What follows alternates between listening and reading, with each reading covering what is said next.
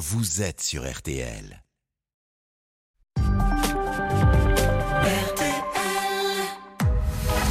22h, minuit 30. Parlons-nous. Caroline Dublanche sur RTL. Bonsoir Caroline Dublanche, très heureuse de vous retrouver. J'espère que vous avez bien profité de ce magnifique week-end. Jusqu'à minuit et demi, je suis à l'écoute de tous vos questionnements, même les plus intimes. Pas de remaniement ce soir dans l'équipe. Nous retrouvons euh, avec plaisir Sarah à qui nous présentons euh, ainsi qu'à David tous nos voeux de bonheur. Eh oui, parce que c'est une toute jeune mariée qui va vous accueillir euh, ce soir au standard. Elle a pris une petite semaine pour fêter ce bel euh, événement. Elle a convolé en juste noces le week-end dernier. Et bien sûr, euh, vous aurez Paul euh, également qui sera là. Il ne s'est pas marié, Paul, mais euh, non, non, mais il pouponne toujours, toujours à plein avec, avec Daniela. Mais ils sont là pour vous entièrement euh, à votre écoute jusqu'à minuit et demi. Vous pouvez les appeler au 09 69 39 10 11 sous le regard euh, attentif euh, de Marc Bisset, marié également, mais il y a un petit peu plus longtemps, à la réalisation de l'émission.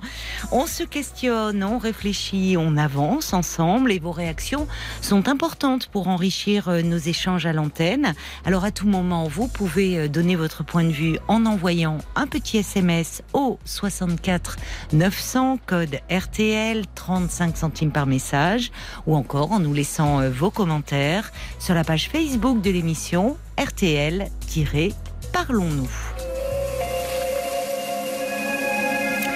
Bonsoir Marie. Bonsoir. Bonsoir, ravie de vous accueillir. Merci. Alors Marie, euh, de quoi voulez-vous me parler? Euh, ben, je voulais vous parler de alors ma situation actuelle suite à un divorce un petit peu difficile. D'accord. Oui. Euh, vous êtes divorcée depuis combien de temps? Alors réellement divorcée depuis à peine deux ans, mais séparée depuis sept ans. D'accord. Oui. Euh, avec on va dire des dommages collatéraux mhm. assez enfin lourds, oui. Euh, deux de mes enfants ne me parlent plus et ma mère non plus. Depuis votre séparation? Oui, alors ça s'est fait au fil des mois grâce à un gros travail de manipulation de mon ex-mari. Hmm. Alors au départ euh, sur les enfants, euh, voilà, en les mettant notamment en copie de tous les échanges qu'on a pu avoir qui ne les concernaient pas. Oui, ça c'est pas bien, sans vous le dire. Voilà. Euh, bah si, dans les échanges de mails, ils étaient tout le temps, tout le temps, tout le temps sur, euh, voilà, tu ne dois pas faire ci, tu ne dois pas faire ça. Enfin, tout ce qui les regardait pas, sur les partages financiers surtout. Moi, il fallait plus correspondre avec lui par mail. Alors, ça, alors comme vous dites, ça ne, enfin, c'était entre vous deux. Euh. Alors, c'est ce qu'on m'a expliqué. J'ai mis un petit peu de temps, une petite année. Après, j'ai arrêté de lui répondre. Mais ça n'a fait que renforcer son, on pourrait dire, agressivité. Je ne sais pas si c'est le mot. Euh, euh, oui, continuez. Tu ne réponds pas. Je te préviens. Je vais faire ci, je vais faire ça. Enfin, voilà. Dans ces cas-là, c'est bien les avocats. Ça permet à un moment de se parler. De, vous voyez, quand le dialogue est difficile, voire impossible, ça permet euh, au moins.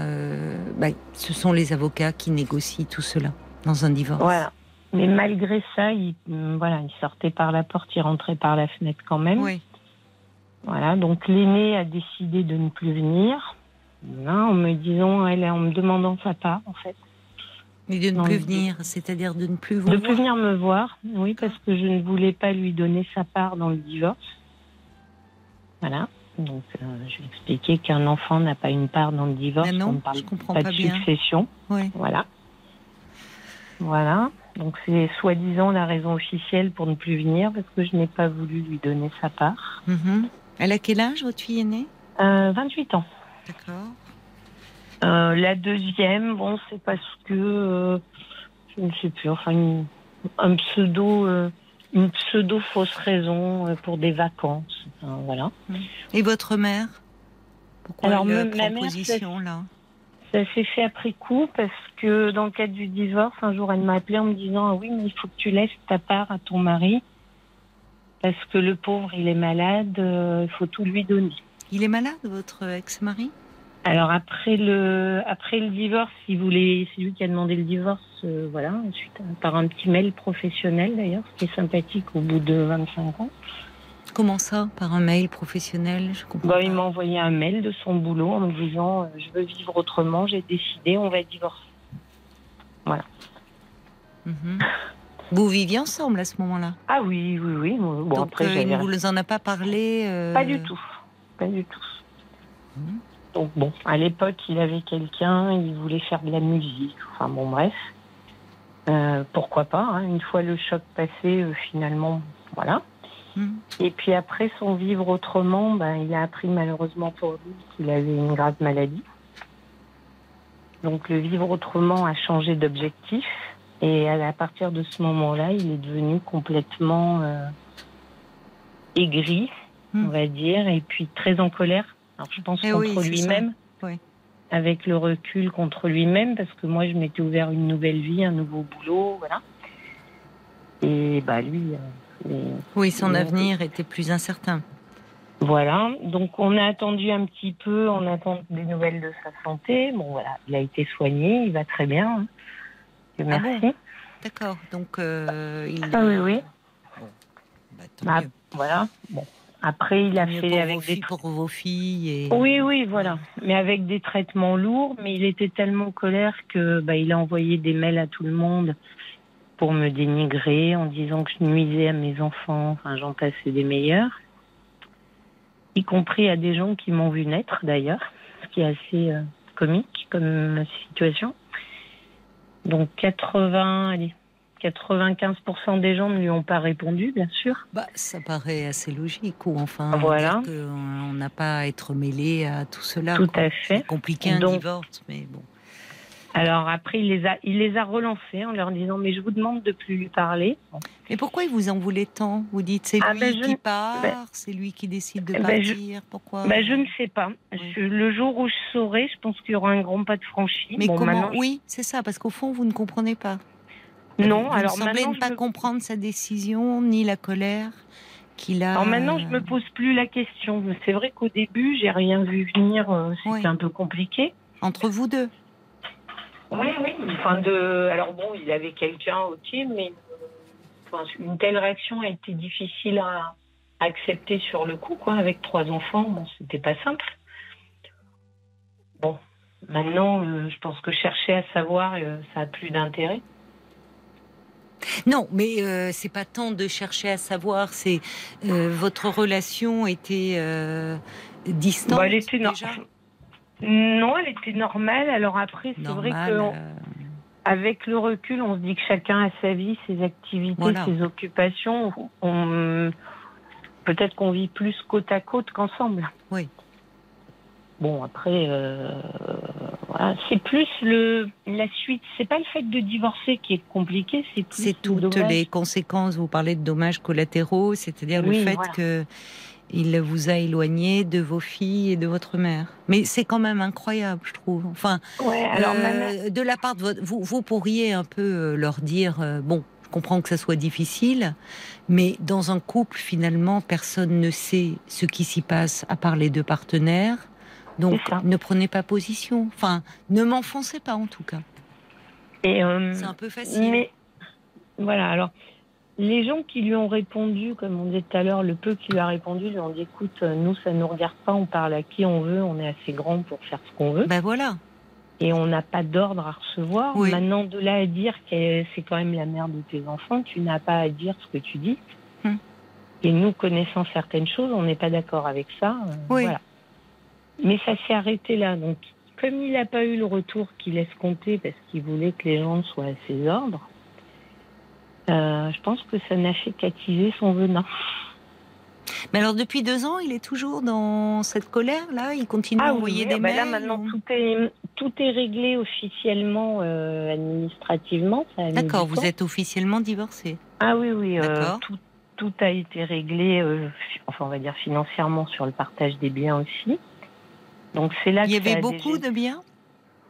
Bon, il y avait, oui, enfin, une maison, un appartement, et puis, puis de l'argent qu'il me devait, qui venait de, de ma famille.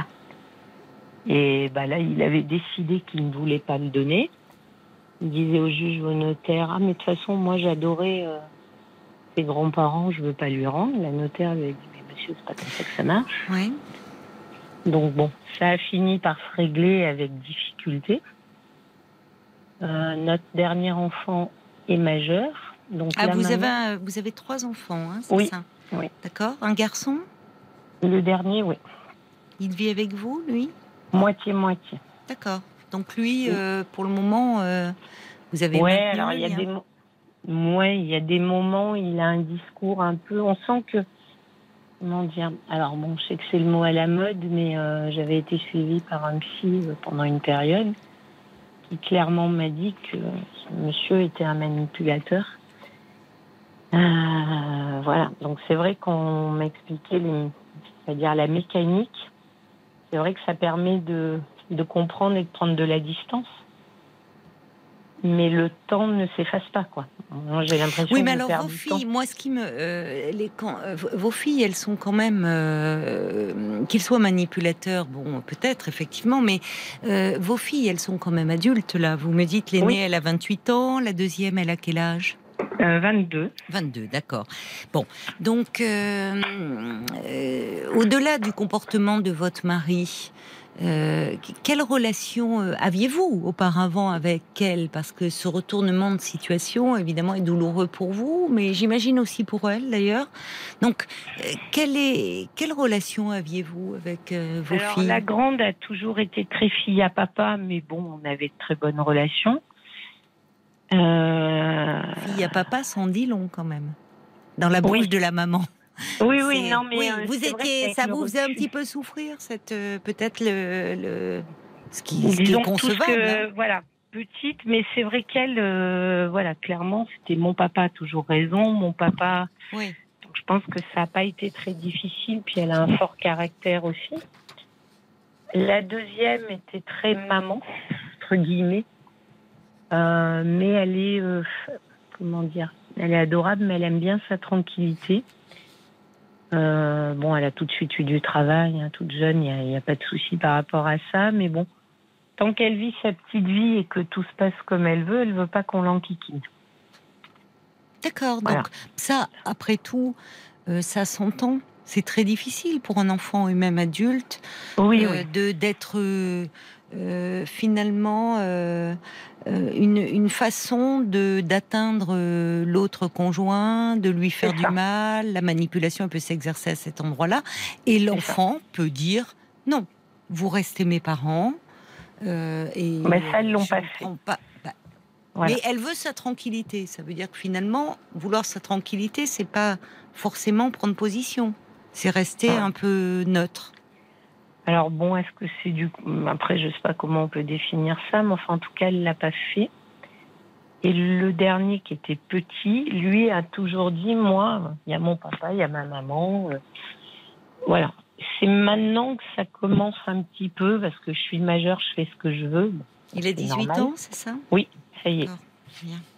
Bon après euh, voilà, c'est un peu l'âge aussi. où- Mais bon, globalement. Peut-être qu'il a un peu envie de vivre pour lui-même, parce qu'on Oui. quand le divorce c'est aussi conflictuel, malheureusement, les Tout enfants sont entraînés là-dedans et, et c'est pénible à un âge où ils Voilà. ont leur propre vie à vivre. Et euh, bah, moi, du coup, j'ai développé aussi un cancer dans le divorce. Euh, j'ai informé mes filles parce que, bien évidemment, c'est un cancer du sein. Donc, euh, le médecin m'a dit il faut leur dire. Bon, euh, il y en a une qui m'a pas répondu. L'autre, euh, comment? Euh, L'autre m'a dit bah, je vais me faire surveiller. Et puis, c'est depuis ce moment-là que plus personne n'est venu. Voilà. Et idem pour ma mère. Et mon Où vous cher- en êtes là par rapport à votre maladie? Vous êtes en traitement actuellement? Oui, oui, je suis en traitement. Je suis pas encore en rémission, mais ça va. D'accord. Ça va. Bon, tant mieux. Mm. Voilà. Et après, euh, bah, monsieur a été écrire que je ne prouvais pas que j'avais un cancer, que je donnais pas mon espérance de vie dans le divorce. Enfin bon, bref. Euh, voilà. Qu'est-ce que c'est cette histoire? C'est bon, c'est. Ah non, mais Bon, c'était de la enfin, folie. bon. Et, Voilà, ça a amusé un petit peu. tout et aujourd'hui, alors, quel est votre. Comment puis-je, moi, vous aider dans ce. Alors aujourd'hui, alors je vais pas dire que j'ai du détachement, mais euh, je regarde plus les choses. euh, J'y pense tous les jours, mais je, maintenant que tout est réglé, je me dis que voilà, j'aimerais bien reprendre contact. Je ne sais pas comment d'ailleurs, Euh, parce que je pense que pour l'instant, euh, si elle voulait revenir, elle viendrait d'elle-même. Donc ça je- peut être compliqué, hein. Ça peut être compliqué parfois. Je sais pas s'il faut envoyer un courrier. Alors quand je téléphone, j'oublie pas les anniversaires ni rien, Oui. personne ne rappelle. Ah oui. Euh, J'envoie des mails, personne ne répond. Alors les mails sont bons hein, puisque leur père les met en copie de tous les mails euh, quand il me les envoie. Donc euh, Mais il continue à vous écrire, lui? De temps en temps, beaucoup Mais moins, mais Bon, d'accord. Donc déjà, ça va. Il relâche un peu. euh, oui. Puis je réponds pas. hein. De toute façon, Bah, ça fait faut pas 3-4 ans que je réponds fait. pas. Il y a Voilà. un moment d'ailleurs, euh, oui, il fallait interrompre. Les, si il vous écrit à vous, mais que c'est partagé à toute la famille, ça ne va pas. Puisqu'en fait, il est dans une position où il se victimise. C'est ça. Bon. C'est ça. Donc euh, je répondais que quand ça, mon avocate m'avait conseillé que quand ça ne concernait euh, euh, notre fils, euh, bah, pour aller le chercher à telle heure, je disais oui, non, euh, d'accord, et c'est tout. Voilà. Mais euh, là maintenant, oui, c'est pour des reproches, de factures à payer, à partager, sur des choses comme Bon. ça. Voilà. Mais euh, Bon, votre voilà. mère, on va partir de Oui. puisqu'il y a votre mère là. euh, vous lui avez appris que vous étiez malade, j'imagine. Oui, D'accord. oui. Et vous n'avez plus de. vous- quelle est sa position à elle? Ah bah je ne sais pas. Alors je l'ai revu il y a un an et demi. Je suis, je suis allée là dans sa région. Je lui ai demandé d'aller la voir. Donc on s'est vu, ça s'est bien passé. Elle m'a dit bah je te rappellerai euh, quand tu seras rentrée. Ben ça doit faire 18 mois, bientôt deux ans. J'attends toujours. Oui, mais là, euh, moi, je, je m'interroge, Marie, quand vous me dites ça, une mère, sachant sa fille malade, un cancer du sein, Hum, divorce ou pas, on prend des nouvelles. Donc, je m'interroge sur la, la, la qualité de votre lien. Parce que une mère aimante, pardon de vous dire ça, mais une mère aimante, euh, elle prend des nouvelles. Que sa Ben- fille divorce ou pas, qu'elle estime que sa fille euh, peut-être fait une bêtise même en divorçant, et en plus vous dites c'est pas vous qui avez demandé le divorce. À un moment, on passe outre. Vous voyez, il y a une attitude maternelle qui vise à prendre soin de son enfant, parce que vous restez son enfant. Donc, ça, ça m'interroge sur le lien que vous aviez avant tout ça, avant tout ce chaos, quand même. Mm. J'imagine que vous aussi, vous m'avez dit que vous aviez, Oui. vous étiez oui, entré oui. en thérapie. J'imagine que forcément, malheureusement, ça vous a amené à, à réfléchir sur ce lien, au fond. Vous, vous- n'avez pas Mais, découvert que votre mère n'était pas, euh, on va dire, comment maternelle à ce moment-là, non? Oui, je, je Mm. pense qu'il y a de ça avec le recul. Oui, c'était euh, il faut être le meilleur, le plus beau, et puis puis ça s'arrêtait là quoi. Après, il fallait toujours tout, tout- comment dire, tout réussir. Mais en fait, le reste, euh, oui, Oui. c'est l'apparence, c'est l'apparence qui compte. Voilà. D'accord, donc elle était très attachée à euh, vous marier, euh, l'apparence que ça donnait. euh, Voilà, une belle situation. J'ai des Oui. petits enfants. Voilà. Et c'est vrai qu'avec le recul, je me dis que finalement, euh, ouais, ouais, c'est euh, bon. Voilà, elle, a, elle avait organisé euh, une fête pour le changement de décennie de son gendre euh, chez moi, en invitant tout le monde, quoi. Alors que moi, quand Là, je alors que et vous étiez séparés à ce moment-là? ah oui, oui, oui, oui. Oui, c'est dur pour vous. Je trouve ça très douloureux. C'est ça en fait. euh, de vous elle, sentir euh, enfin, mise de, quand de je dit, côté, dit, ça je va peux pas. inviter qui je veux. J'ai dit oui, bien sûr, qui, qui viennent te voir quand on s'est côtoyé pendant 30 ans, ça me dérange pas. Elle vous, mais c'est-à-dire, elle, elle vous dit, je peux inviter qui je veux. Quand elle- entre inviter qui elle veut, c'est une chose, mais être à l'initiative d'une fête euh, pour son gendre et inviter tout le monde à la maison, sachant que vous, vous n'y serez pas, c'en est une autre. Et Voilà. il y a, il y, a, il y a quelque chose d'un désaveu qui est violent. Et c'est ça que je lui pardonne pas, en fait. Oui, je comprends. Voilà. Je comprends. Vous ne lui pardonniez pas. Parce que c'est très euh, violent ce qu'elle vous fait. là. Ça, ça passe pas. Le Elle reste, est, elle est en couple, votre mère? Non, non, non, non, elle est veuve depuis, depuis longtemps. D'accord. Et, euh, Et elle avait beaucoup investi euh, son gendre, votre ex-mari? Ou bah, pas plus je- que ça? Non, elle, l'aimait bien. Lui, lui, il l'appréciait pas du tout, d'ailleurs. Ça me fait rire maintenant. Oui. Euh, faudrait lui dire à votre mère, au point où vous Voilà, en êtes. alors je me demandais. Faudrait lui dire a- finalement tu te décarcasses pour quelqu'un qui t'a jamais apprécié. Alors d'autant plus que dans les écrits de ce cher monsieur, euh, il écrit tout, hein, parce que ça, il n'y a pas de problème dans ses mails. Donc je me demandais si j'allais pas lui envoyer une copie de ses mails, comme qu'elle se rende compte de, de toutes les bonnes choses qu'il pense d'elle. Bon. En fait, vous, euh, ce qui est terrible, c'est que vous êtes à un moment où, donc depuis, je ne sais pas quand est-ce que vous avez déclaré euh, la maladie, euh, vous avez dû vous battre contre la Ça maladie. fait trois ans, oui, avec un autre problème de santé derrière. On vous sent, le ton que vous avez, on vous sent très désabusé. Et je comprends. Mais il y a quelque Oui. chose, quand vous parlez de distance, j'entends plus quelque chose de très désabusé. Oui, c'est ça. Exactement, oui, c'est le mot. Sur qui vous pouvez prendre appui Un peu? Oh, bah, j'ai de la chance d'avoir euh, bah, de la famille hein, quand même, et puis des amis adorables. D'accord, c'est important. Vous avez Ah dans, oui, la, dans la famille, vous avez des personnes qui vous soutiennent, Marie? Ah oui, oui, oui. Oui. Oui, oui, même euh, dans. Enfin, et puis j'ai j'ai de nombreux amis euh, là-dessus, il n'y a aucun souci. Oui, qui ont été présents pour vous. Ah oui, oui, tout le temps. Tout le temps. Bon. Et même plus peut-être qu'ils auraient dû l'être d'ailleurs. Mais. Oui, oui. Mais ils ont été là pour vous. Donc ça compte. Ah oui, oui. Parce que dans des moments comme ça, euh, où, euh, où la maladie vient frapper, euh, vous voyez, c'est pas le moment de, de se plonger dans ce qui fait mal. Ah non, mais c'est sûr que de. Et surtout quand ça tombe comme ça, euh, en 15 jours, c'est réglé, quoi. Bon, moi j'ai réagi Alors, très vite pour- entre le diagnostic et Oui. l'opération, mais oui, on, on, on dit toujours, ça, bon, ça viendra, mais quand on l'apprend, ça fait quand bien même. sûr, euh, c'est c'est un voilà. coup de massue. Voilà. Ça, re- ça recadre au fond. C'est-à-dire que fait. finalement le reste, alors c'est pas n'importe quoi le reste, puisqu'il s'agit du lien avec votre mère et avec vos filles. Donc ça compte. Mais à un moment, alors je pensais aussi pour euh, pour vos enfants, euh, des parents qui divorcent, c'est c'est pas simple, même pour des enfants adultes. Alors cela dit, euh, des parents qui euh, qui s'entendent très mal, qui restent ensemble, Oui. soi-disant pour les enfants, on l'entend ça encore. Oui.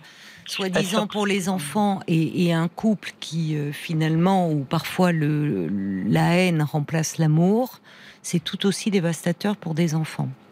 Il n'empêche que tout le monde est un peu pris dans la tourmente, surtout quand le divorce est conflictuel et quand l'un des Bah, deux veut incriminer l'autre. Avec le dénigrement permanent dont, enfin, qui m'a fait subir, quoi. Mais Est-ce qu'il vous dénigrait euh, du temps de votre union? Est-ce qu'il était Alors, dévalorisant euh, Alors, je me suis aperçue qu'un peu sur la fin, la dernière année, oui, tout ce que je faisais n'était jamais bien.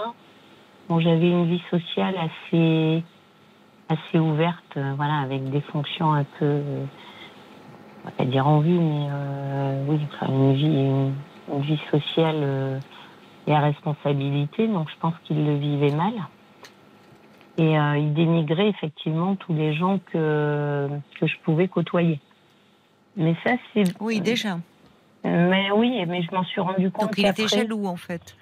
Ouais, je pense. Alors avec le recul, c'est peut-être ça, ouais. Mais mais c'était euh, quoi, un an peut-être avant la séparation, pas pas avant, parce que Eh oui, a quand mais- même vécu 25 ans ensemble. Oui. Euh, en tout cas, je l'avais pas. vu, Parlez moi. bien, bien le combiné. Par moments, je, Oui. je vous perds. Non, je dis euh, voilà. Donc euh, il y a quand même eu des bons moments et des choses. On a fait des choses intéressantes et agréables. Il n'y a pas de souci. Mais c'est vrai que peut-être les deux dernières années avant, le dénigrement commençait à arriver. Quand je voulais faire telle activité, euh, ouais, ben c'est nul ce que tu veux faire. Voilà. Ça, effectivement, euh, en y repensant après coup, oui. Mais je m'en suis pas rendu compte. Oui, c'est curieux. Hein vous semblez. euh, c'est comme si vos yeux s'étaient dessillés euh, après. Ou finalement, tel par rapport à vos liens, à votre mère. à- Enfin, comme si, au fond, vous étiez vous-même prise dans une vie. Vous me parlez des apparences. euh, votre mère qui est très sensible à, l'image que l'on donne aux apparences. Mhm. Je vous écoute et, et, en même temps, ça peut être fréquent. Parfois, comme vous dites, euh, au fond, vous aviez votre vie, votre vie professionnelle qui était valorisante pour vous, les enfants déjà un peu grands, mis votre fils. Et finalement, on peut vivre côte à côte, au fond. Le couple, il est déjà plus très uni, mais bon, on fonctionne plus qu'on ne vit euh, ensemble. Mais j'ai l'impression que c'est à la faveur aussi de ces liens qui se sont distendus que vous avez pris conscience de beaucoup de choses au sein de votre fonctionnement familial. Mais après, après coup, et en fait, euh, à, tel point qu'à un moment donné, je me suis même demandé qui était l'illustre inconnu que j'avais en face de moi. Hum, voilà, parce que je me dis, mais comment j'ai vécu autant d'années avec quelqu'un que je ne reconnais pas euh, Voilà. Soit je me suis trompée pendant 30 ans. Je pense pas. Je pense que c'est pas aussi simple euh, que ça. Mais euh, forcément, quand on se sépare, il y a, on ne voit, enfin, pas toujours, parce que certains euh, arrivent à se séparer en gardant de l'estime pour l'autre. Euh, d'autres, comme euh, ce que vous nous décrivez, eh bien, c'est la guerre. c'est le dénigrement et, forcément dans ces cas-là, on ne retient plus que les mauvais aspects de la personnalité. Mmh, Mais un être humain n'est pas fait que de mauvais ah aspects. Bon, mais là on voit bien. Bon, il y a une diabolisation de part et d'autre. Bon, aujourd'hui finalement, pour que vous repreniez un peu euh, vous, euh, parce que on sent euh, qu'évidemment tout ça est bien lourd à porter. Comment vous envisagez la suite pour vous? Ben, c'est la grande question. Je, en fait, j'ai envie de reprendre contact. Avec vos filles, donc. Oui, oui, en premier, oui. Ah, parce que vous songez à reprendre contact avec votre mère aussi. Bah, je sais pas, ça serait peut-être logique, mais bon, à elle aussi. On n'est pas dans la logique, hein, là. Oui, oui. Ben non. Mais la priorité, c'est les enfants, ça c'est sûr. c'est sûr. Mais de quelle manière, voilà. Ben, J'imagine que vous y avez un peu songé. Alors les messages, je les envoie, mais pour l'instant, il n'y a pas de réponse. Donc, euh, donc il y a combien de temps que vous ne les avez pas vues, vos filles? Alors il y en a une, ça doit faire 4 euh, ans. C'est long, hein Oui, et l'autre, euh, non, 2 ans. 2 ans. C'est long. C'est long tout ça pour. Euh... Ouais. Bah, ça, c'est que le temps passe et ça, on le rattrape pas. Elles, qu'elles ont pris de vos nouvelles pendant que la maladie, pendant votre maladie? Non, jamais, jamais, jamais. La grande n'a jamais répondu. Euh, la deuxième m'a dit je te remercie de m'avoir informé, mais ça en est resté là. Ça a dû être le dernier message d'ailleurs. Non, non, jamais on peine à croire. Enfin, j'ai du mal. Il manque des éléments en fait, et je pense que alors. Euh, il manque des éléments. Parce que le père, aussi manipulateur soit-il, euh, dans un divorce où il cherche beaucoup à, euh, au fond, vous diaboliser, il y a des biens en jeu. Euh, à un moment quand même ce qui va peser à un moment dans la balance et à partir du moment où les enfants sont adultes et plus à même de c'est-à-dire moins dépendants en tout cas quand ils vivent avec les avec euh, le parent et le parent qui dénigre l'autre c'est beaucoup plus compliqué parce qu'ils en sont dépendants et affectivement et matériellement passé, ils sont restés euh, avec lui dans la oui mais enfin maintenant elles ont 28 et 22 ans. C'est ça. Donc bon elles, elles pourraient un peu prendre du recul il y a, il y a mm. quand même elles apprennent que vous êtes malade, il n'y a pas de nouvelles. Franchement, ça m'interroge sur, euh, sur le, au fond, le lien que vous aviez déjà. Qu'est-ce qui se passait, quoi? Pour qu'il y ait autant de. Euh, cette mise à distance est quand même vertigineuse. Ça m'interroge, j'avoue. Vous voyez, je. Alors après, il, euh, a toujours. enfin, peu importe, puisque j'étais suivie dans un grand hôpital et voilà. Mais il a toujours mis en doute en fait, euh, le fait que je sois malade. Voilà. Non, mais enfin, ça c'est très pervers déjà, je trouve, de mmh, cette mise en mmh. doute. Mais enfin, que lui mette en doute, euh, déjà c'est assez abject. Euh, à moins que vous ayez mis en doute sa maladie, vous aussi, ah, et que ce soit du règlement de compte. Non. Pas du tout. Ah non, non, mais, non, J'ai même patienté pour voir. Enfin, je veux dire, à un moment, quand on est enfant, adulte, bon, euh, que le père dit ça, même on pourrait dire, écoute papa, là franchement, que tu en veuilles à maman, d'accord, mais t'exagères. De là à dire qu'elle s'invente une maladie. Enfin, et on essaye d'aller un peu à la pêche par toi-même. Vous voyez, il y a- y, a quelque chose qui m'échappe.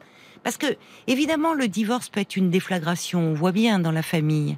Mais ce qui va quand même peser lourd dans la balance, c'est la qualité du lien qui a été instauré auparavant.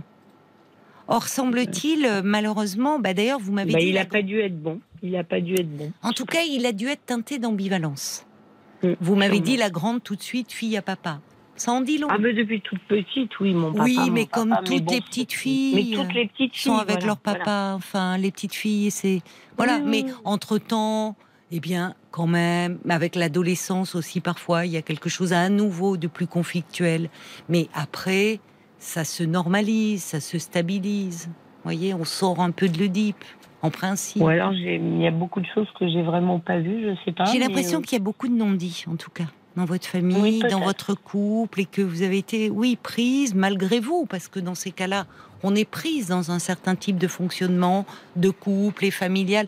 Le retournement de situation de votre mère euh, m'interpelle, hein. et, parce que m'interpelle sur euh, quelle mère elle a été pour vous? Parce que j'y reviens. Apprenant que vous êtes malade, elle n'a pas mis en doute votre maladie, votre mère? Ben non, je pense pas, Bon. mais j'ai pas, j'ai pas Et elle, et elle prend pas de nouvelles pendant 18 Non. mois? Bah, je suis désolée. Il y a là, franchement, il y a quelque chose euh, qui ne va pas et qui témoigne. euh, Enfin, c'est c'est même, c'est terrible, je trouve. C'est terrible.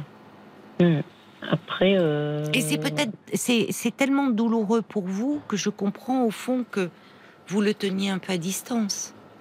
Mais franchement, moi, dans ce genre de lettre, la première lettre que j'enverrai, c'est dire voilà, euh, tu ne t'es pas soucié de moi pendant toutes ces années. Pendant Ouais. tous ces mois où j'ai dû me battre pied à pied avec la maladie. Enfin, vous voyez, c'est Oui, oui, oui. à un moment, euh, à un moment, on peut pas tourner euh, autour du pot et, et se dire comment renouer. Enfin, comment renouer si euh, euh, face à une épreuve telle que celle que vous avez traversée, elle n'est pas là. Elle n'est même pas là au téléphone. Elle prend pas de vos nouvelles. Ah non. Bah, Non, non. enfin. Bon, donc il y a plein de choses qui m'échappent. Mais ce qui est normal, hein, en si peu de temps, oui. à Oui, oui, l'antenne, euh, vous voyez, euh, c'est tellement sûr. complexe, un couple, une famille. Bon, et, et en thérapie, vous continuez votre thérapie? Euh, bah là, j'ai arrêté début janvier, mais après, Pourquoi? Bah, parce que j'étais pas mal en déplacement professionnel, que c'était compliqué de gérer les rendez-vous. Mais euh, oui, il faut que à Normandie. Oui, moi je pense. Au vu Oui, des oui, questions oui. que vous vous posez, vous voyez, euh, renouer. euh, pour renouer, il faut déjà être un peu apaisé. Mhm. Or, ce que je perçois de vous, mais encore une fois, je peux me tromper, je sens quelque chose et, que je comprends de très désabusé. Je vous en ai fait part et vous me dites oui. Oui, oui, c'est le, c'est le bon mot en fait, ouais. Oui. Alors, vous voyez, dans cet état-là, c'est compliqué de renouer. Mm. Parce qu'au fond, ça veut dire qu'on renoue, mais il y a toujours derrière beaucoup de ressentiment et qui est légitime, encore une fois, au vu de- des faits que vous m'expliquez, hein, Marie. Oui, oui, oui. oui, Donc, il y a peut-être, euh, je pense, puisque votre thérapeute a été là pendant cette période très difficile de votre vie, où tout explosait, où la maladie euh, est arrivée, euh, elle pourra certainement être plus à même de vous accompagner par rapport à vous, au fond. Mhm. C'est-à-dire, vous n'en êtes plus à quelques semaines près. Non, non. Et il est préférable de voir, euh, parce que là aussi, euh, alors vos filles, j'imagine aussi, peut-être, je me dis que pour des enfants, il y a le divorce. Peu de temps après, elles apprennent que leur père est malade, grave maladie. Puis, vous, vous tombez malade. Peut-être qu'à un moment, vous voyez, il y a presque un, comme un trop-plein. De, enfin, quelque oui. chose de, comme si tout se délitait, comme si on pouvait tout perdre au fond. Et que parfois, face à ça, je ne sais pas, hein, c'est une hypothèse, on peut se protéger en étant dans le déni, Oui, comme peuvent faire des enfants euh, au fond, en se disant qui, qui ne. Parce qu'elles sont encore jeunes, hein, 22, 28 ans, vous voyez, c'est un âge où on est en train de construire sa vie, où au fond on ne voit pas que les parents, bah, ils seront pas toujours là, que c'est comme si au fond les parents, bah, ils seront toujours là, ça reste les parents et on peut euh, ne plus les voir pendant, vous voyez, comme s'ils étaient un peu immortels. Ça me donne un peu ce mhm. sentiment-là en vous écoutant, mhm. comme si elles n'avaient pas mesuré la gravité euh, de ce qui était en jeu et heureusement, pour elles, aussi bien leur père que vous-même allez mieux. Tant mieux. Mais comme si elles ne l'avaient pas mesuré, vous voyez, ou peut-être qu'elles ont été dans une forme de déni par rapport à ça. Alors évidemment, renouer, parce que renouer avec elle, je, moi je vous rejoins, vous avez raison de, vouloir euh, euh, tenter de reprendre un lien, parce que je, je vais vous dire, je pense qu'au fond, vos filles, elles en souffrent de tout ça. Mm, oui, oui, je, pense que oui. Enfin, Ce silence n'est pas de l'indifférence, hein, à mon avis. Voyez Mais euh, il y a quelque chose euh, euh, qui fait. Il y a un chaînon manquant. Il y a un petit maillon manquant. Oui, oui, oui, oui. Il y a quelque chose qui manque. Donc ça vaut la peine d'y réfléchir. Et en thérapie, ça c'est une question qui est très souvent abordée hein, quand il y a comme ça euh, des conflits dans la famille et le, désir de renouer. Renouer en vous préservant, mais en parlant vrai aussi. Mmh. C'est-à-dire que, évidemment, si vous renouez, il ne s'agit pas euh, de euh, d'emblée aller sur ce qui fâche, mais à un moment, et surtout quand on a des liens aussi proches, les enfants, la mère, ça ne peut pas se faire sans se dire les choses. Hmm. Quand même. Donc, écoutez le point de vue, parce que pour vos filles, vous restez leur mère, quoi qu'il en coûte, voyez. Vous restez leur mère et au fond, à un moment, prises dans la séparation, dans ce conflit, elles n'ont pas forcément réalisé ce que vous avez traversé. Et donc, c'est compliqué parce que à un moment, si vous renouez avec elles, bah, il va peut-être falloir entendre ce qu'elles ont à vous dire. Et quitte à leur dire, ça fait quatre ans, ça fait deux ans qu'on ne s'est pas vu, c'est beaucoup trop long. Je ne peux pas, moi, rester comme ça, me faire à l'idée euh, que bah, vous vivez là quelque part et qu'on ne se donne plus de nouvelles parce que vous manquez, enfin, et tenter quelque chose. Dire voyons-nous, peut-être même individuellement, ça serait mieux que d'avoir euh, qu'elle fasse bloc, voyez, et de tenter quelque chose. Et en face à face, vous verrez bien, dire euh, au départ, euh, qu'est-ce qui s'est passé au fond? Dans quoi ont-elles été entraînées elles aussi? Alors il y a Anne qui dit il faut d'abord penser à vous, à vous chouchouter. Euh, vos filles reviendront vers vous parce que vraiment pour vous vivez des choses bien difficiles. Euh, il y a Jacques qui dit votre forte sensibilité face à ces difficultés est encore trop vive après tant d'années. Il vous faut absolument encore prendre de la distance pour vous préserver et ne pas chercher à sauver des liens trop distendus à tout prix, même familiaux. Alors je pense qu'il parle peut-être de votre mère. Euh, il y a Francesca qui dit peut-être que votre mari finalement a retourné contre vous toute la rancune qu'il devait ressentir en fait contre lui-même. Il a tout perdu puisqu'au fond euh, il voulait euh, avoir. C'est ce que je me suis dit à un moment donné. Oui. Euh, une question que je me suis posée à un moment donné, mais bon. Il y a beaucoup de questions qui restent en suspens. Comme vous le dites, au fond, Marie, il y a un chaînon manquant. Et je pense que de toute façon, c'est bien que vous repreniez votre thérapie maintenant aussi que vous mhm. allez mieux, hein, pour euh, continuer à prendre soin de vous et ne pas vous abîmer quelque chose. Parfois, on peut, pour se préserver aussi, maintenir un peu à distance. Et il, faut, il faudrait essayer de trouver une forme d'apaisement, ce qui, bien sûr, je comprends, est bien compliqué quand il s'agit de liens à votre mère et à vos filles. Une petite réaction peut-être de la part des auditeurs sur Facebook, Paul Oui, c'est la mouette d'Annecy qui dit ben, Vous disiez que vous aviez beaucoup d'activités sociales, de responsabilités. Peut-être que vos filles ne vous en voudraient euh, vous, pas d'un manque d'attention, de temps qu'elles auraient ressenti Je ne sais pas, parce que j'étais extrêmement présente, mais je ne sais pas, peut-être. Alors il y a Francesca qui dit Vous êtes remarquablement courageuse, Marie. Il me semble qu'il faille éclaircir le lien à la mère en thérapie pour voir aussi quelle incidence il a pu avoir sur vos filles. C'est mm. très pertinent. Parce que il y a effectivement, vous parlez de votre ex-mari à qui vous en voulez et on le comprend, euh, mais ça interroge l'attitude qu'a eue votre mère pendant cette séparation, où finalement, ouvertement, elle prend parti pour son gendre et donc se faisant contre vous. Là, il y a une rivalité qui s'exprime terrible, terrible, que vous n'aviez peut-être pas mesurée auparavant. Euh, mais il y a, y, a, y, a, y a, quelque chose dans, euh, dans, dans, ce, dans ce choix qu'elle met en place qui est très douloureux pour vous cette prise de position. Et c'est la grand-mère de vos filles. Donc malheureusement, dans ce qu'elle aussi a pu véhiculer, dire à votre endroit, ça a pu considérablement peser. Donc moi je pense qu'il y a beaucoup de choses avant de voir pour un peu quelle position prendre, à éclaircir le lien à votre mère en effet. Mhm. Même si je comprends que jusqu'à présent c'était un peu douloureux pour vous, mais ça me semble nécessaire. Alors, au fond de moi, j'ai l'impression que ça allait beaucoup moins et même presque plus. Enfin, que maintenant, je.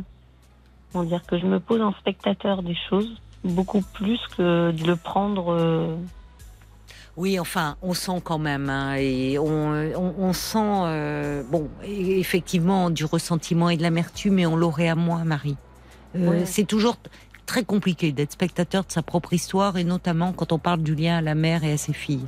Euh, c'est une façon pour vous, et tant mieux, de moins souffrir, comme si vous teniez à distance vos émotions. Mais bon, oui, oui, moi je pense qu'il y a vraiment des choses qui restent à travailler. Bon courage et continuez eh à ben, prendre soin de vous. Hein. Au revoir Marie. Au revoir Caroline. Jusqu'à minuit 30. Caroline Dublanche sur RTL. Parlons. 22h, minuit 30. Parlons-nous. Caroline Dublanche sur RTL. Une petite réaction euh, de Brigitte encore pour euh, Marie.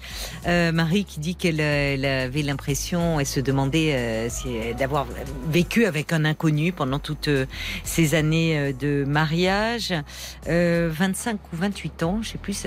mais Brigitte dit, vous êtes certainement pas trompée hein, pendant 28 ans à l'occasion d'une séparation, les gens peuvent devenir euh, assez odieux. Oui, c'est ça. Il y a des gens qui ont besoin de de tout casser finalement, de euh, de de tout de tout détruire. Alors ça ça, ça aide hein, pour se séparer finalement, de diaboliser l'autre, de euh, mais mais effectivement c'est ça peut donner lieu à ce genre de de réflexion, dire enfin euh, je, je, je ne sais pas avec qui j'ai vécu. Alors après, en général, les, choses se remettent un peu en place et on considère que l'on va mieux d'ailleurs quand on voit son conjoint, son ex-conjoint tel qu'il est, c'est-à-dire avec des qualités et des défauts, mais ni le, risque, c'est l'idéalisation ou la diabolisation. Dans les deux cas, on est un petit peu enfermé.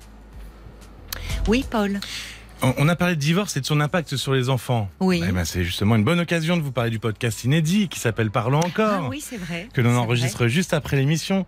Euh, alors, je parle de ça parce qu'on en a parlé jeudi dernier. Le jeudi dernier, c'était euh, la question, c'était savoir si le divorce était forcément une mauvaise chose pour les enfants. Oui, et leur donner des repères aussi. Des petits conseils aux parents aussi. Euh, alors, parlons encore, c'est un petit podcast où on prend quelques minutes pour revenir de manière plus générale sur une idée, un concept qu'on a pu aborder pendant l'émission avec Caroline. Et vous pouvez retrouver ce podcast sur toutes les plateformes comme euh, l'appli RTL, iTunes, Google, Deezer, Spotify. Enfin voilà, on l'enregistre, il sort en même temps que les autres replays. Eh bien, merci beaucoup, c'est vrai, pour euh, cette info, euh, Paul. On vous en reparlera. Bonsoir, Alexandra. Bonsoir, Caroline. Bonsoir, bienvenue. Merci de m'accueillir dans votre émission. Alors moi, je voudrais parler d'un problème que j'ai, que je suis en train de développer et qui m'effraie un peu. Je suis en train de développer une espèce de, de, méfiance, enfin pas une espèce, de la méfiance. Oui. Vis-à-vis -vis des médecins qui me suivent. Et euh, ça me gêne beaucoup parce que euh, si j'ai pas confiance dans l'équipe médicale euh, avec qui je suis en contact, oui.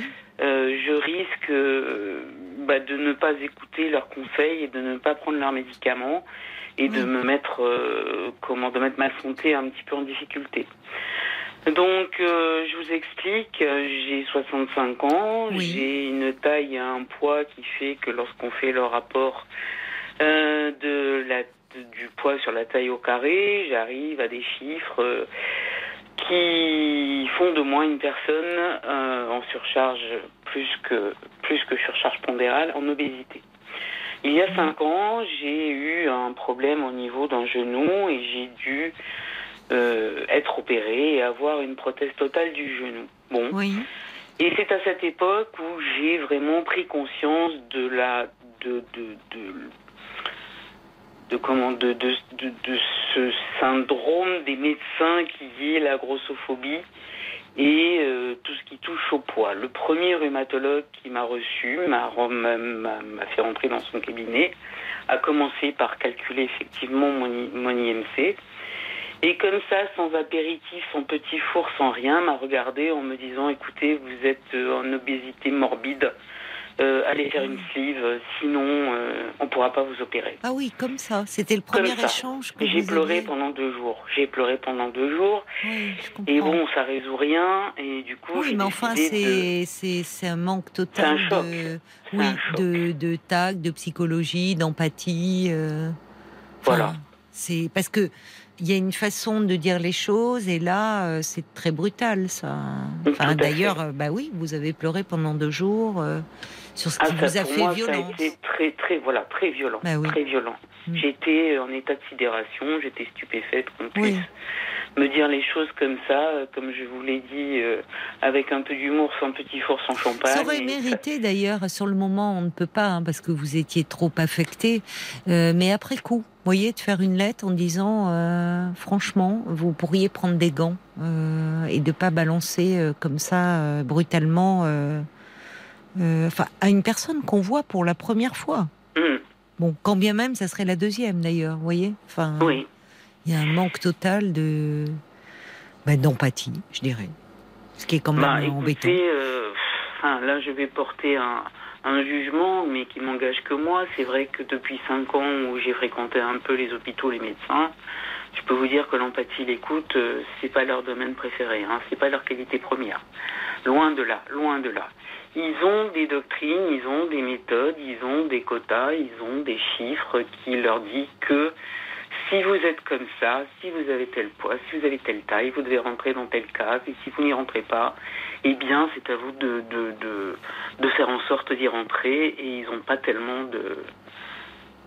Ouais, non, mais le problème, alors il y en a qui en, en ont, heureusement, mais c'est Très ça que euh, le problème, c'est que euh, c'est ils, soignent des patients et derrière ça, ils voient des. Alors vous avez vu pour ce problème le genou, ils voient un, un corps, mais euh, le, le, le, le- derrière un corps, il y a, il y a une personne, quoi. Donc c'est le problème après parfois du spécialiste qui se consacre à sa spécialité, qui ne voit pas l'ensemble. Alors j'imagine vous vous voyez des médecins dans le cadre de c'est ça, de, il y a eu la prothèse du genou. Aujourd'hui, vous êtes suivi par des rhumatologues à nouveau?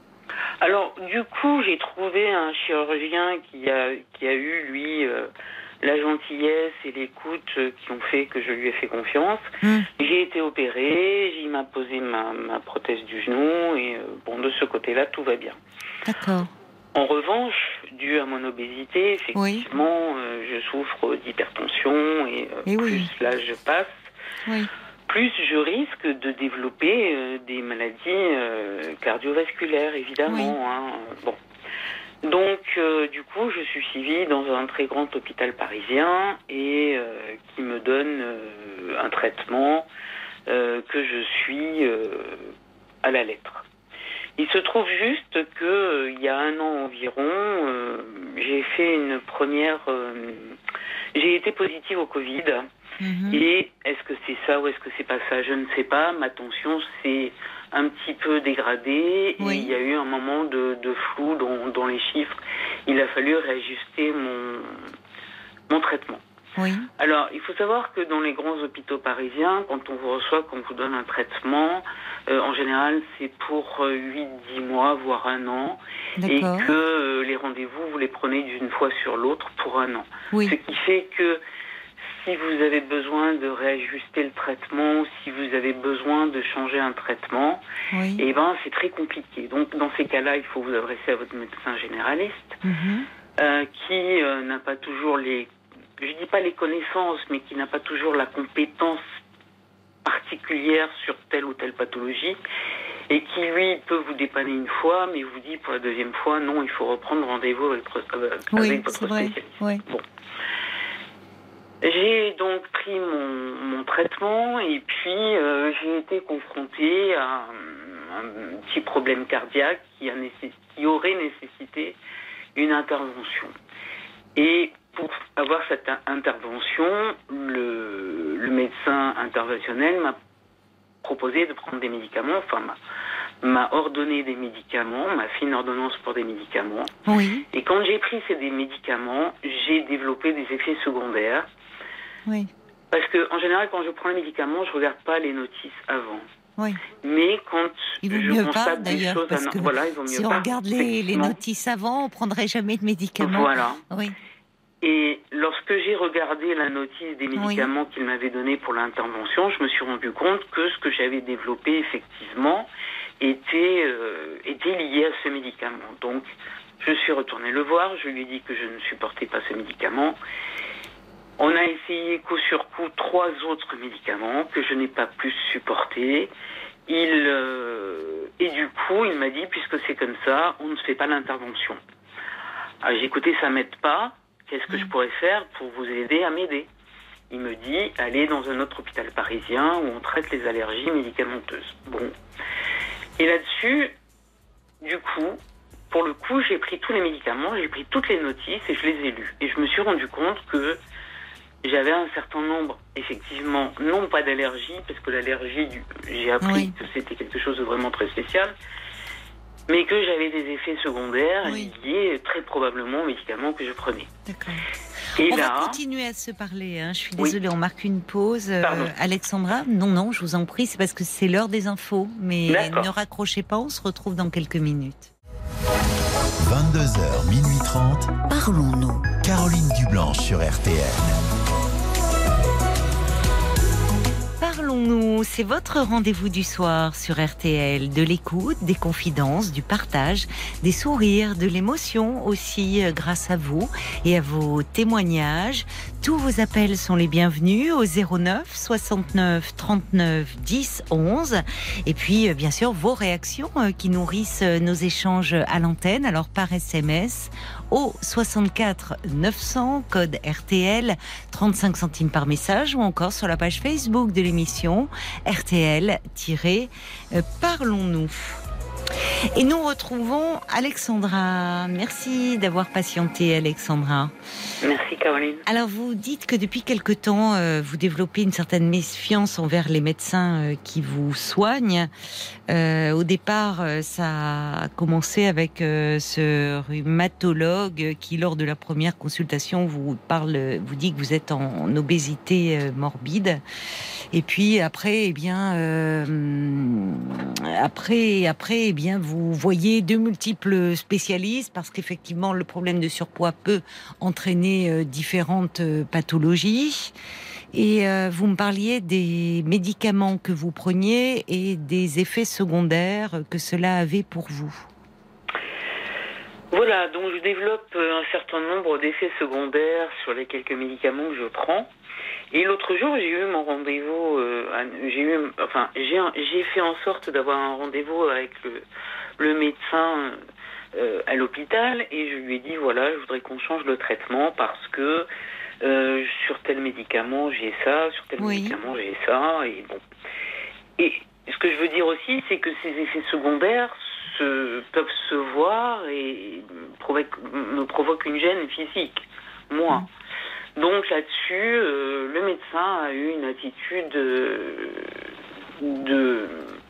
Eh ben, euh, c'était moi, je suis l'emmerdeuse, quoi. Je suis celle qui, qui ne suit pas les règles, qui ne suit pas ce qu'on lui dit de C'est-à-dire, prendre. quand vous lui avez Et- parlé des effets secondaires, vous avez Oui. le sentiment qu'il... À part le sentiment, j'ai j'ai eu euh, le ah vous êtes une patiente difficile. Je lui dis écoutez, je suis pas une patiente difficile, je suis une patiente dont le corps signale que tel ou tel euh, euh, médicament euh, Oui. n'est pas supporté. Je c'est pas volontaire de ma part. Oui, je j'y peux rien. C'est euh, et euh, et là, il a commencé à me dire que de toute façon, euh, tout ce qui était écrit sur les notices Euh, c'est parce que les labos, justement, ne veulent pas d'ennui avec les patients. ne Oui, c'est le principe procès, de donc précaution ils un peu, voilà. c'est pas faux. Ils mettent hein. absolument euh, tout, Oui, tout, oui, euh, c'est vrai, euh, voilà, pour, pour ne pas être embêté ou avoir de procès.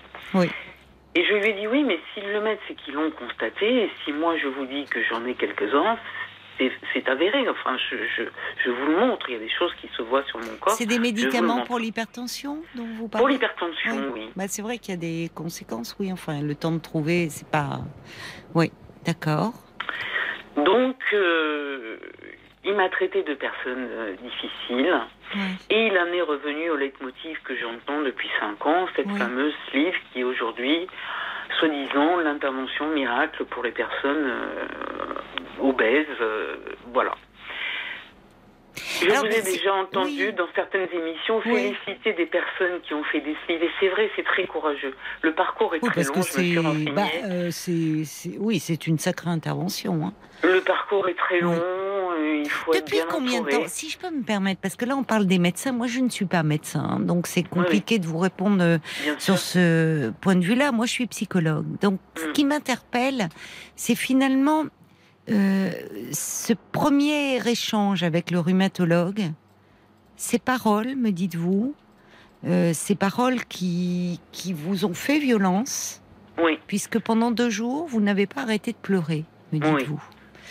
Euh, et ces paroles, c'était vous êtes en obésité morbide. oui. Euh, Il paraît que ça ne se dit plus, hein, morbide. Il paraît qu'ils disent dit maintenant encore, obésité hein. sévère. Oui, bon.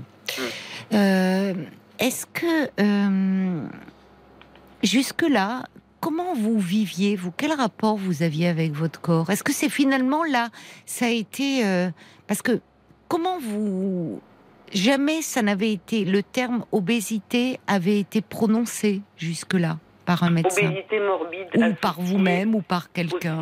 à la sleeve.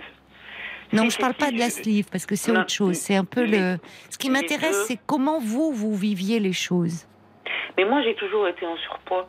Alors c'est quoi C'est ça. fort. Ça m'intéresse toujours, c'est-à-dire euh, d'aussi loin que vous remontez, déjà Écoutez, enfant. euh, si je, je- je vais le dire comme ça, euh, du jour où je suis sortie du ventre de ma mère, j'étais un très beau gros bébé, un beau bébé cadom de l'époque, et effectivement, j'ai toujours été grassouillette, ronde,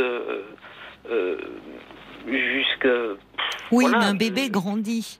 Et généralement, euh, avec la marche et tout, euh, on voit des bébés comme ça, les bébés cadom, comme on disait, la, la, la fameuse publicité. Et c'est vrai qu'il y a eu une époque, il fallait que les bébés Oui, soient, pour reprendre votre expression, grassouillés. oui. Parce que C'est un signe de bonne santé. Mhm. Aujourd'hui, c'est vrai que là aussi, les médecins sont plus vigilants, les pédiatres sont plus vigilants par rapport à ça. Euh, mais en général, un enfant, on peut avoir des plein des, des rondeurs de, de l'enfance, et quand l'enfant grandit et marche, euh, il peut à ce moment-là perdre, enfin, comme on dit. Mm. Donc ça m'intéresse ça. Au fond, vous avez euh, toujours été euh, ronde, me dites-vous, C'est le combat de ma vie, en fait, le poids. parce que ça a été un combat. Ah oui. Oui.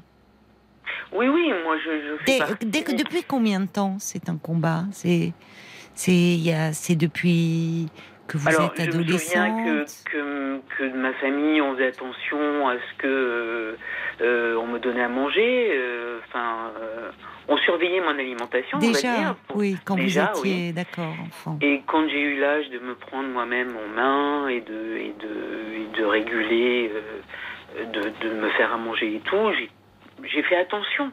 J'ai- fait attention. Alors après, effectivement, il y a eu toute cette période. J'ai 65 ans, donc Oui, vous savez, en oui. 65 ans, j'ai eu le temps de faire à peu près euh, Tous les régimes, et oui, mauvais, voilà, j'imagine, qui qui sont paraissaient dans les mauvais. magazines, voilà. Et surtout oui, on en mauvais. revient maintenant des régimes. oui. Bien sûr. Parce qu'aussi, le, le, là aussi, il y a des études de plus en plus, le champ enfin, progresse, où finalement, on a beaucoup. euh, vous parliez, j'ai entendu.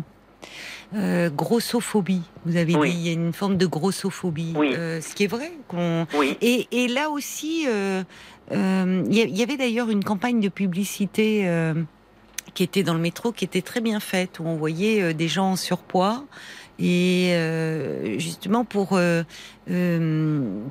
pour lutter contre cette euh, stigmatisation, parce qu'on Mm. voit aujourd'hui, alors là aussi, je suis pas médecin, je suis pas scientifique, donc je me garderai bien de détailler les études, mais il y a des études qui montrent qu'il y a quand même des facteurs génétiques qui entrent en ligne de compte, et il y a des gens malheureusement qui euh, euh, qui stockent beaucoup plus que d'autres. Oui. Je vais faire très simple. Si un médecin m'entendait, nutritionniste, il hurlerait parce que c'est vraiment très réducteur. Mais je ne suis pas médecin.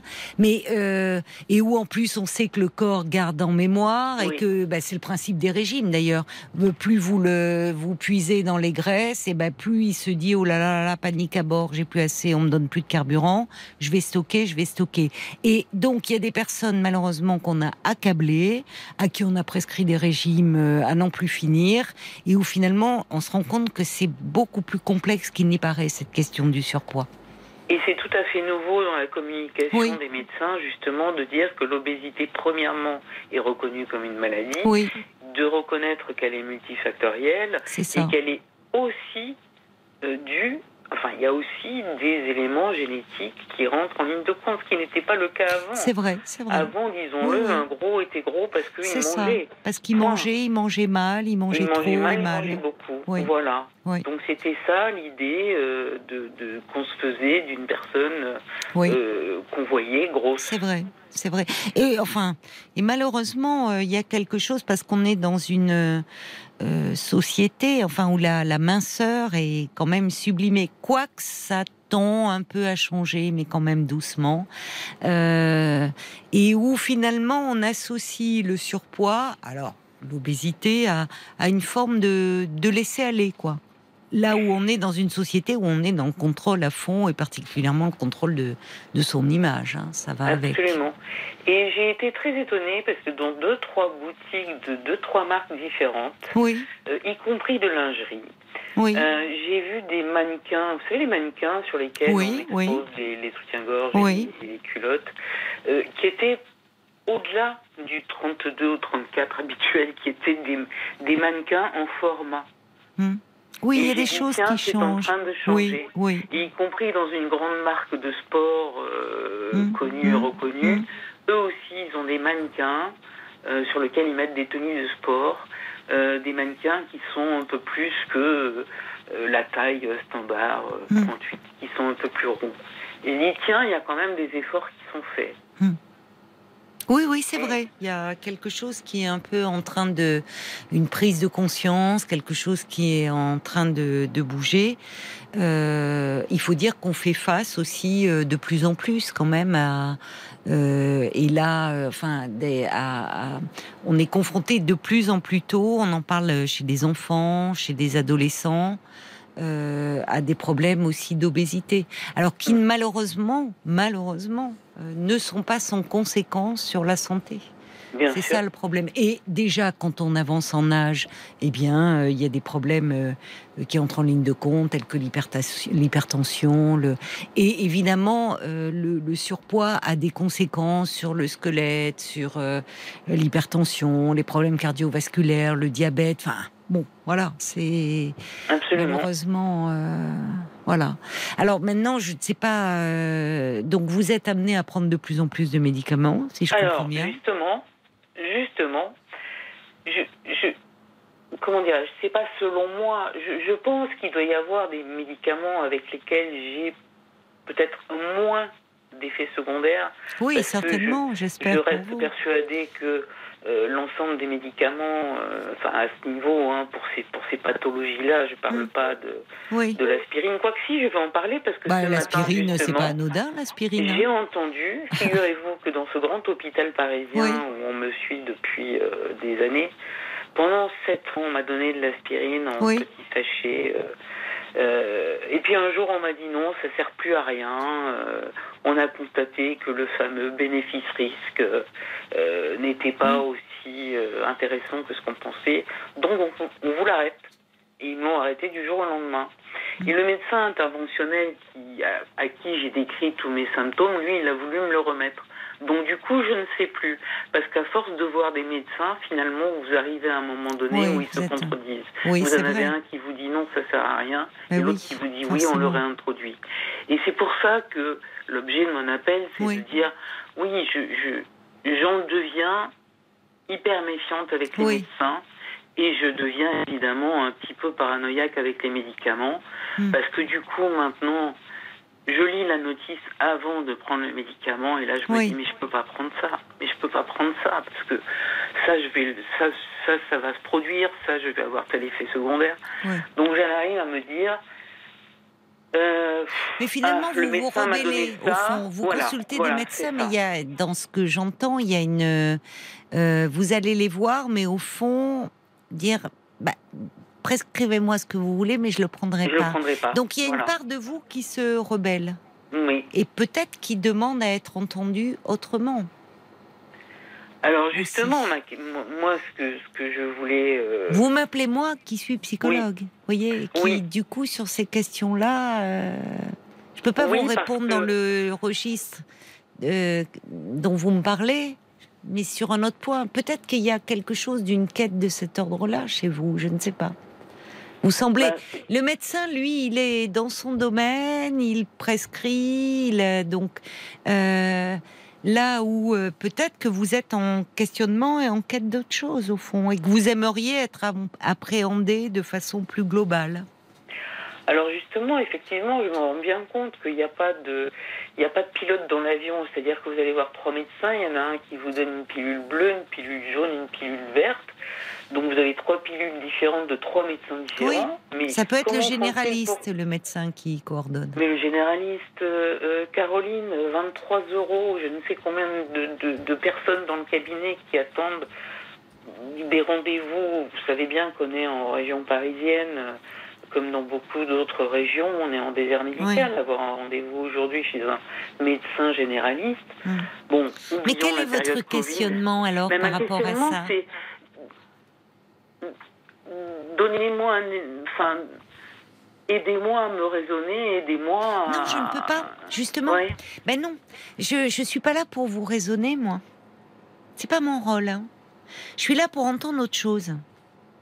Entendre derrière ce que vous me dites. J'entends que finalement aujourd'hui, euh, votre corps qui euh, effectivement euh, ne rentre pas dans les cases, pour reprendre votre expression, Mm. et euh, finalement vous amène à consulter différents spécialistes qui Mm. chacun dans leur domaine vous prescrivent euh, un traitement. Quid pour l'hypertension, un autre pour ça. Bon, donc ils sont dans leur rôle, et finalement vous vous développez une parce qu'effectivement c'est vrai, ils peuvent se contredire quand il n'y a pas de lien d'articulation.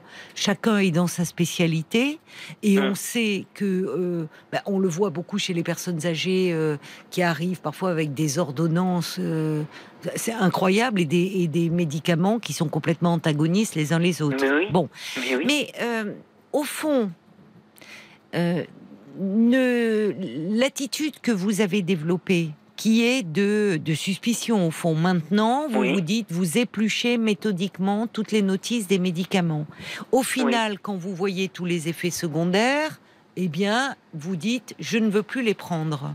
Mm. Bon, donc ça revient à dire finalement, euh, je vais voir un médecin, mais je ne lui fais pas confiance. Donc, je ne prends pas le traitement qu'il me prescrit. Oui. Donc, euh, finalement, partant de là, euh, ça veut dire qu'il y a quelque chose euh, contre lequel vous vous révoltez.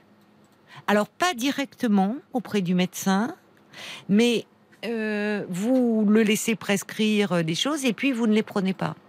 Donc, qu'est-ce qu'on fait de ça? Moi, je suis pas là pour vous raisonner, c'est pas mon rôle de dire ah ben si, euh, vraiment, il faut prendre les traitements. Ou... C'est pas mon rôle. Moi, j'entends que finalement, il y a une part de vous qui est très ambivalente, qui consulte, qui est amenée à consulter plusieurs médecins, mais qui au fond est dans une démarche de euh, je veux reprendre le contrôle, comme si peut-être vous aviez le sentiment que votre corps était devenu un objet, un objet d'étude, et que la personne que vous êtes n'était plus euh, suffisamment considérée et manquait d'attention. Absolument. Bon. C'est exactement ça. Ah, C'est ça que vous êtes en train de dire. Donc, Je euh, me sens, euh, oui, je, je me sens pas du tout considérée, Voilà. je me sens pas bien évidemment entendue, hein, ni écoutée. Euh, et forcément, euh, je ne me sens pas traitée comme une personne euh, Oui. capable de raisonner, enfin comme ça. une personne adulte capable de raisonner et, et- et d'entendre. Mais euh, ça veut dire choses. que ce qui se joue avant même la prescription, c'est euh, finalement le, le lien que vous établissez avec le médecin, ou pas parce qu'au fond, sinon, là, à travers le je ne supporte pas ça, ça, ça et ça, c'est vous ne vous opposez pas directement, mais vous le faites en mettant complètement à mal le traitement prescrit. Mm. Donc, bah, soit vous changez, parce que euh, quand il n'y a pas de relation de confiance avec un médecin, euh, euh, enfin, ça peut pas fonctionner. C'est Il faut quand même, euh, c'est quand même la base, c'est-à-dire soit. c'est là où la démarche médicale est très différente de la démarche vis-à-vis d'un psy.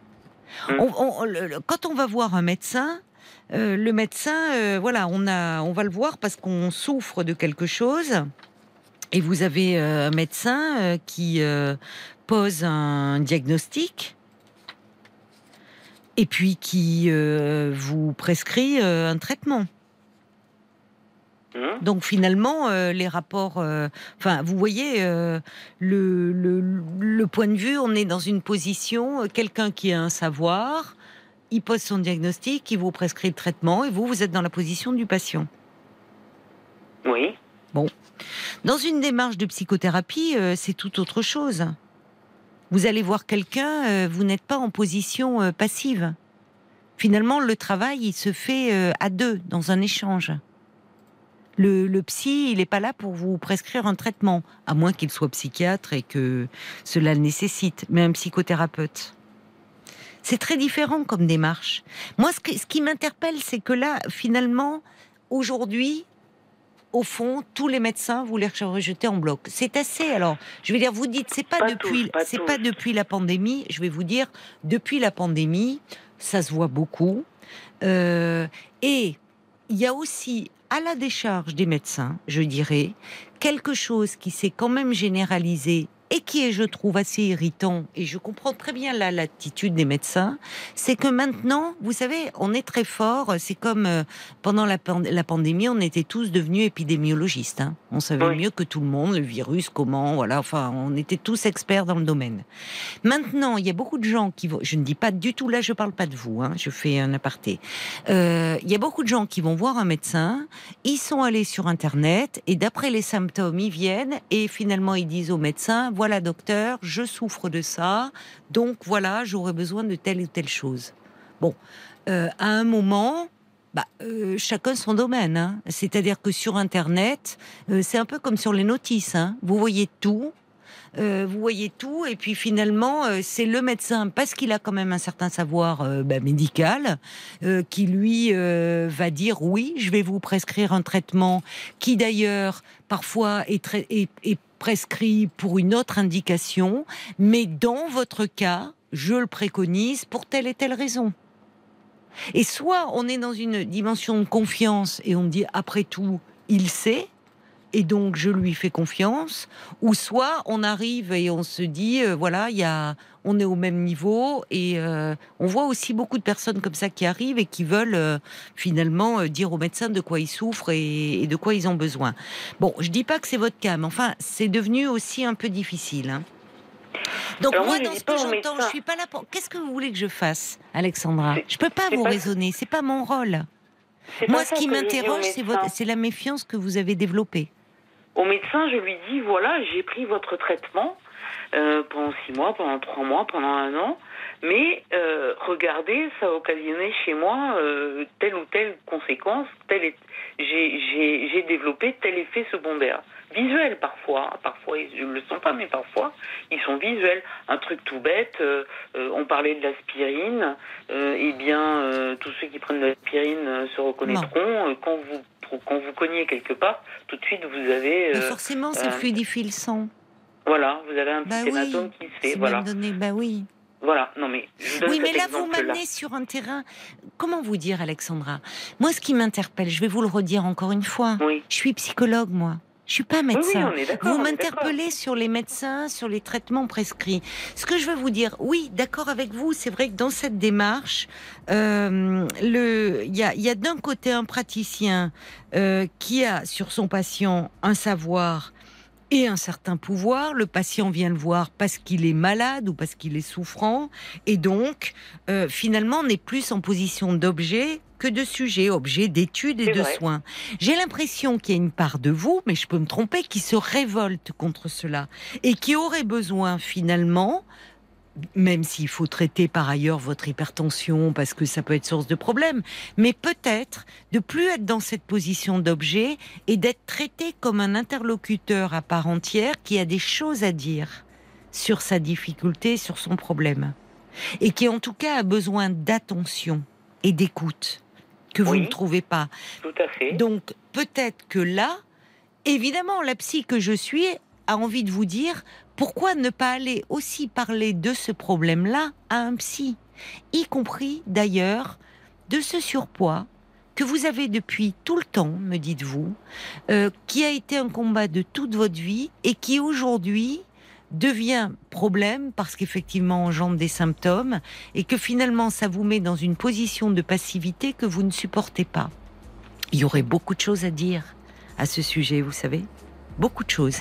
Oui, oui, je sais, je sais, mais j'ai fait déjà hein, des, Ben oui, mais... j'ai fait des suivis, mais eh ben, vous voyez quand vous me dites je suis pas médecin, je sais que vous n'êtes pas Non, médecin. je ne suis pas sais médecin. C'est pas vous qui allez me faire une ordonnance pour me donner. non, et, et du coup, c'est compliqué pour moi de, de, de vous parler du, du, du rapport que vous avez avec les médecins et des Mais médicaments. côté, C'est pas... D'un autre côté, comment est-ce que je peux faire aussi pour qu'un médecin soit un peu psy, vous voyez, qui écoute et ils font Non. pas, c'est pas leur truc.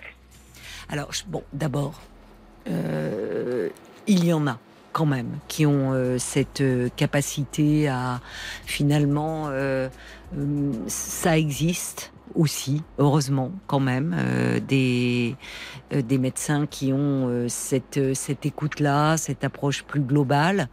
Maintenant, c'est leur demander beaucoup. Je ne sais pas, au fond, quelle est votre demande aujourd'hui? Et peut-être qu'aujourd'hui, eh bien, vous auriez besoin à nouveau, par rapport aux, di- aux difficultés que vous rencontrez, euh, d'avoir quelqu'un à qui parler de vous, euh, de ce rapport à votre corps, des, du fait qu'on vous renvoie vers une intervention chirurgicale. Et je comprends que ça vous pose question parce que c'est lourd, la chirurgie. Mm. Euh, c'est très intrusif, c'est lourd. Et après tout, vous avez aussi la, possibilité et le droit de dire que vous n'êtes pas d'accord avec ça. Enfin, vous voyez, il y a beaucoup de choses à dire sur ce sujet. Oui, je le nie pas. C'est, des démarches que j'ai déjà faites euh, à plusieurs reprises. Et même dans les hôpitaux, ils proposent effectivement d'avoir des, des accompagnements psy. Hein. Ça, euh, pour ça, euh, il y a ce qu'il faut. Donc, euh, bah écoutez, au moins, euh, ce soir, vous m'avez entendu. euh, vous m'avez écouté aussi, c'est bien.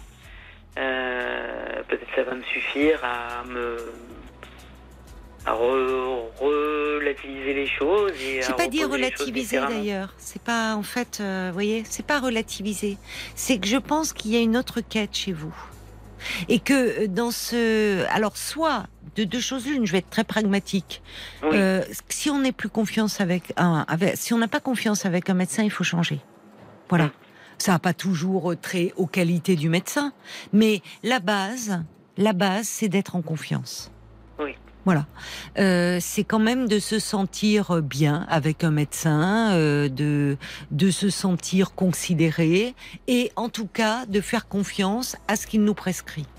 Bon, donc déjà vous pouvez essayer euh, de, après tout, de vous euh, de dire moi ça ne me convient pas, je ne me sens pas comprise, pas entendue, de voir quelqu'un d'autre avec qui vous aurez peut-être un meilleur contact et du coup la prescription qu'il vous fera euh, sera davantage acceptée par vous, y compris d'ailleurs les effets secondaires dont vous parlez, parce que pour le coup, eh bien un médecin à l'écoute, s'il y a des effets secondaires, eh bien on essaye de, dans la mesure du possible, de modifier le traitement et voir si euh, il est plus adapté. Voyez, quand euh, c'est possible. Alors parfois, malheureusement, euh, il n'y a pas X euh, molécules et on vous dit, bah, je suis désolé, mais là, je suis un peu limité, je n'ai que ça à vous proposer. Mais si c'est pas le cas, eh bien, euh, je comprends que vous ne vouliez pas prendre un médicament qui vous procure euh, des effets secondaires négatifs. Voyez? Mm. Bon, donc il faut qu'il y ait quand même une certaine coopération, une alliance. Donc vous pouvez changer. Moi, j'entends chez vous aussi une autre quête, c'est-à-dire au fond euh, un besoin d'écoute et de considération, et peut-être qui va au-delà du médical. Mais je peux me Bon. tromper. Paul, quelques réactions? Oui, euh, plein de réactions. Alors, il y a Philippe qui roule, qui dit l'estime de soi en prend un coup quand le regard que l'on perçoit de l'extérieur influe sur le regard que l'on porte sur soi. Euh, c'est difficile. Sabrina aussi qui, qui vous remercie pour votre témoignage. Euh, idem, très réactive aux médicaments, notamment contre l'hypertension, beaucoup d'effets secondaires. Aucune écoute des médecins, hélas, on passe pour des patients réfractaires, voire euh, casse-bonbons. Courage à vous. Il y a Marie-Claude aussi qui dit, ben, plus vous irez voir des médecins, plus vous aurez euh, des problèmes, j'ai l'impression. Hélas, c'est un peu le chat qui se mord la queue. Il y a Anne qui, est médecin et en surpoids sévère. Elle dit, après X régime, dont un où j'ai perdu euh, 30 kilos pour en reprendre 45. Je confirme ce que dit Caroline sur l'obésité et aussi ce que vous dites sur les médicaments et hélas sur les médecins trop souvent. Mais oui, il faut aussi écouter ce que son corps a à dire. Et, Mais et- oui. et la mouette euh, dit, est-ce que ce ne serait pas finalement votre obésité qui aujourd'hui commencerait à vous peser et peut-être, peut-être aimeriez-vous qu'on vous propose de traiter la cause, le surpoids et non les conséquences, mais en douceur surtout. Et puis il y a euh, Stéphane aussi qui dit, un psychiatre, euh, ce serait bien parce que le psychiatre peut prescrire des médicaments et écouter les mots M-A-U-X et les mots M-O-T-S. Alors, je peux aussi vous, vous, vous livrer ce témoignage de Anne-Marie qui a fait euh, de la chirurgie bariatrique Oui. euh, elle dit, oh, ça a un peu quelque chose de magique, je l'avoue, j'ai perdu euh, 48 kilos, plus d'hypertension, plus de risque de diabète, etc. Alors, pour autant, il convient de suivre scrupuleusement le parcours recommandé par la Haute Autorité de Santé, au risque d'être déçu ou de mal vivre l'après-chirurgie. Comme Alexandra, mon poids a toujours été mon pire ennemi. Aujourd'hui, j'ai fini de penser en permanence à ce que je n'allais pas manger. J'ai auparavant fait tous les régimes, y compris les pires. Je ne regrette rien. C'était le petit message d'Anne-Marie sur la chirurgie bariatrique. Bravo à elle, parce qu'elle a été très courageuse. C'est un sacré parcours quand même. Alors, il y a, c'est vrai qu'en vous écoutant, euh, il y a aussi, euh, ça me fait penser à, peut-être connaissez-vous les, les livres de Gérard Apfeldorfer, ce, ce médecin qui a beaucoup écrit justement sur le sur le surpoids, sur l'obésité, qui a créé d'ailleurs, euh, il y a un site qui s'appelle G. ROS, c'est un jeu de Oui. mots, mais c'est un groupe de réflexion euh, euh, sur l'obésité qui est très bien fait parce qu'il a une approche euh, pour le coup médicale aussi, mais très psy de, de, de cette difficulté et où peut-être vous pourriez trouver des, ben, des pistes et puis peut-être des spécialistes un peu plus sensibilisés euh, à ces questions aussi. Vous voyez, qui ont une approche euh, un peu différente et peut-être un peu plus euh, psychologique des choses. Très bien. Eh bien, écoutez, je vous remercie. Puis je remercie les auditeurs qui ont témoigné. Au moins, je ne suis pas seule. Et puis, effectivement, euh, bah, je vois que chacun a son parcours là-dessus aussi. Merci beaucoup, Caroline. Merci à vous, Alexandra. Bonne soirée. Au revoir. Très bonne soirée. Au revoir. Caroline Dublanche sur RTL. Jusqu'à minuit 30, Parlons-nous. Caroline Dublanche sur RTL. Bonsoir, Roselyne. Oui, bonsoir Caroline. Bonsoir euh, et bienvenue sur l'antenne de RTL. Merci beaucoup. Merci beaucoup. Je vais commencer par la fin. Là, ce soir, euh, Oui. j'habite au bord de la mer. Et ce soir, euh, j'ai rencontré un jeune couple, euh, non pas de SDF, mais de, on va dire, de marginaux. Oui. Et les circonstances ont fait, parce que euh, moi j'ai un- une chienne et eux en ont deux. Oui. Et les circonstances ont fait qu'on est venu à parler et euh, je me suis confiée à eux. Et la jeune femme m'a pris dans ses bras, m'a. En fait, elle était dans une situation bien plus compliquée que la mienne. Oui. Et j'ai 77 ans, hein, et elle, elle Oui. avait 30 31 ans. oui. Euh, j'ai commencé par parler de moi, de mon problème. Elle m'a prise dans ses bras. Hmm. Et, et là, j'ai, comment dire, elle avait la peau sur les os et, Oui. et elle m'a pris au point que ça m'a fait, ça m'a donné des frissons, vraiment. Oui. Et Elle était émue de vous entendre. Elle a cherché. Excusez-moi Elle était émue de vous entendre, comme si elle, euh, euh, elle c'était cherchait. plus que ça. C'était plus que ça. Ah C'était bon. comme Vous lui avez âmes- parlé de quoi alors? Alors, elle, elle m'a parlé de euh, qu'elle sort d'un procès où elle a, elle avait eu déjà un- une première fille de, avec un ex-compagnon. Là, euh, il s'agissait d'une petite fille euh, toute petite. Et euh, au procès, ben, il était question de soit elle remettait le- le- le- cette- ce jeune enfant au papa, parce qu'on devait considérer qu'elle n'était pas apte à, la- à le garder probablement. Et, euh, et, euh, comment dire Elle j'ai était mal, elle était en souffrance. Non, mais vous, Elle- voilà, qu'est-ce qui ça, fait? C'est vous qui avez commencé. On va parler de vous plutôt. Oui, euh, oui, euh, c'est vous qui avez commencé à lui Oui, parler via vos chiens. Oui, Qu'est-ce que vous dites Je lui ai parlé finalement, comme peut-être euh, oui. vous En fait, aviez quelque chose qui vous souciait à ce moment-là, qui vous pesait? J'ai passé, j'ai passé euh, à peu près deux semaines auprès de ma maman. Moi, j'ai 77 ans, elle en a 98, qui est tout à fait en fin de vie. Oui. Et euh, nous n'avons pas eu de lien. Moi, je suis partie de la maison. Enfin, quand je dis je suis partie, elle m'a mise à la porte, mais ça, elle, a une autre version, ça lui appartient. Et euh, voilà, j'ai vécu 50 ans sans. euh, nous étions une fratrie de sept, et euh, j'ai été moi, enfin ma sœur et moi plus exactement, nous avons été écartés de la famille. Mais maintenant j'ai compris son histoire. hein. Je suis passée par la case euh, psy et j'ai compris son histoire. Elle, elle était, euh, euh, elle était la quatrième fille d'une. Donc on pouvait imaginer qu'elle était attendue comme un garçon. Et du, du coup, euh, durant toute sa vie, ben, il y en avait que pour les garçons, les deux filles que nous étions, euh, au point qu'une fois, euh, euh, elle s'est fait prendre avec ses garçons, et puis nous, les deux filles, on était là à attendre que peut-être on serait invité à prendre la photo après. Non, Ouais. pas du tout. Et, et là, quand je suis retournée à la maison, bah, j'ai vu cette photo avec ses garçons, puis nous, les filles, voilà. Bref, Ah tout ça, c'est pas grave pour moi. Bah Ouais. si, c'est douloureux, c'est douloureux. C'est fini, c'est fini. C'est fini. Là, là, dans le présent, là, c'est. euh, je viens de passer, euh, euh, comme je vous dis, quelques, enfin deux semaines, je crois, avec avec elle. Les Oui, circonstances ont fait que j'ai décidé, j'ai décidé d'aller auprès d'elle. Oui. Et euh, comment dire, j'ai j'ai pas retrouvé parce que je considère que j'ai pas eu une maman, mais j'ai trouvé une maman. C'est-à-dire c'était très tactile, très très oui très tactile. Euh, Il n'y avait pas forcément les mots, mais c'était euh, oui. ben, Ça vous a fait du bien de vous rapprocher euh, d'elle dans ces derniers moments. Ça vous a fait du bien de vous rapprocher d'elle Ah, pendant mais ces alors, derniers dans moments? premier temps, oui, les huit premiers jours. Alors c'était super. J'a- J'avais envie de crier à la terre entière. J'ai retrouvé une maman. J'ai retrouvé une maman. euh, J'avais même l'impression de, de retrouver aussi une famille. Et puis, euh, bah, les circonstances ont fait que bah, je me suis fait une grande illusion. Mais Oui. non pas des huit jours. Je vais garder ça dans ma tête et dans mon cœur. Mais euh, la grande illusion, c'est que les frères en question, là, euh, de la mettre euh, pour terminer sa vie pour la fête des mères, et ça me met vraiment en colère. Mm. Euh, parce que parce que on a considéré que j'étais pas apte, probablement hein, j'étais pas je suis très fragile et euh, à certains moments j'avais l'impression que j'allais tomber avec elle quoi donc euh, Oui. euh, je dirais que quelque part euh, oui, ça aurait été compliqué peut-être de vous en oui occuper. on m'a on m'a on C'est une façon de vous préserver aussi, peut-être de vous protéger. certainement certainement Je- Oui.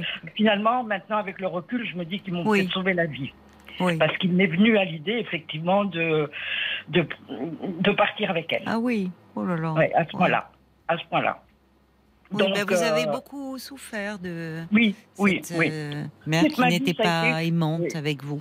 Oui. ça a été que des passages à l'acte Euh, comme on n'a pas été habitué à s'exprimer eh bien je, je j'ai Vous avez fait des tentatives de suicide Oui, tout au long de votre vie.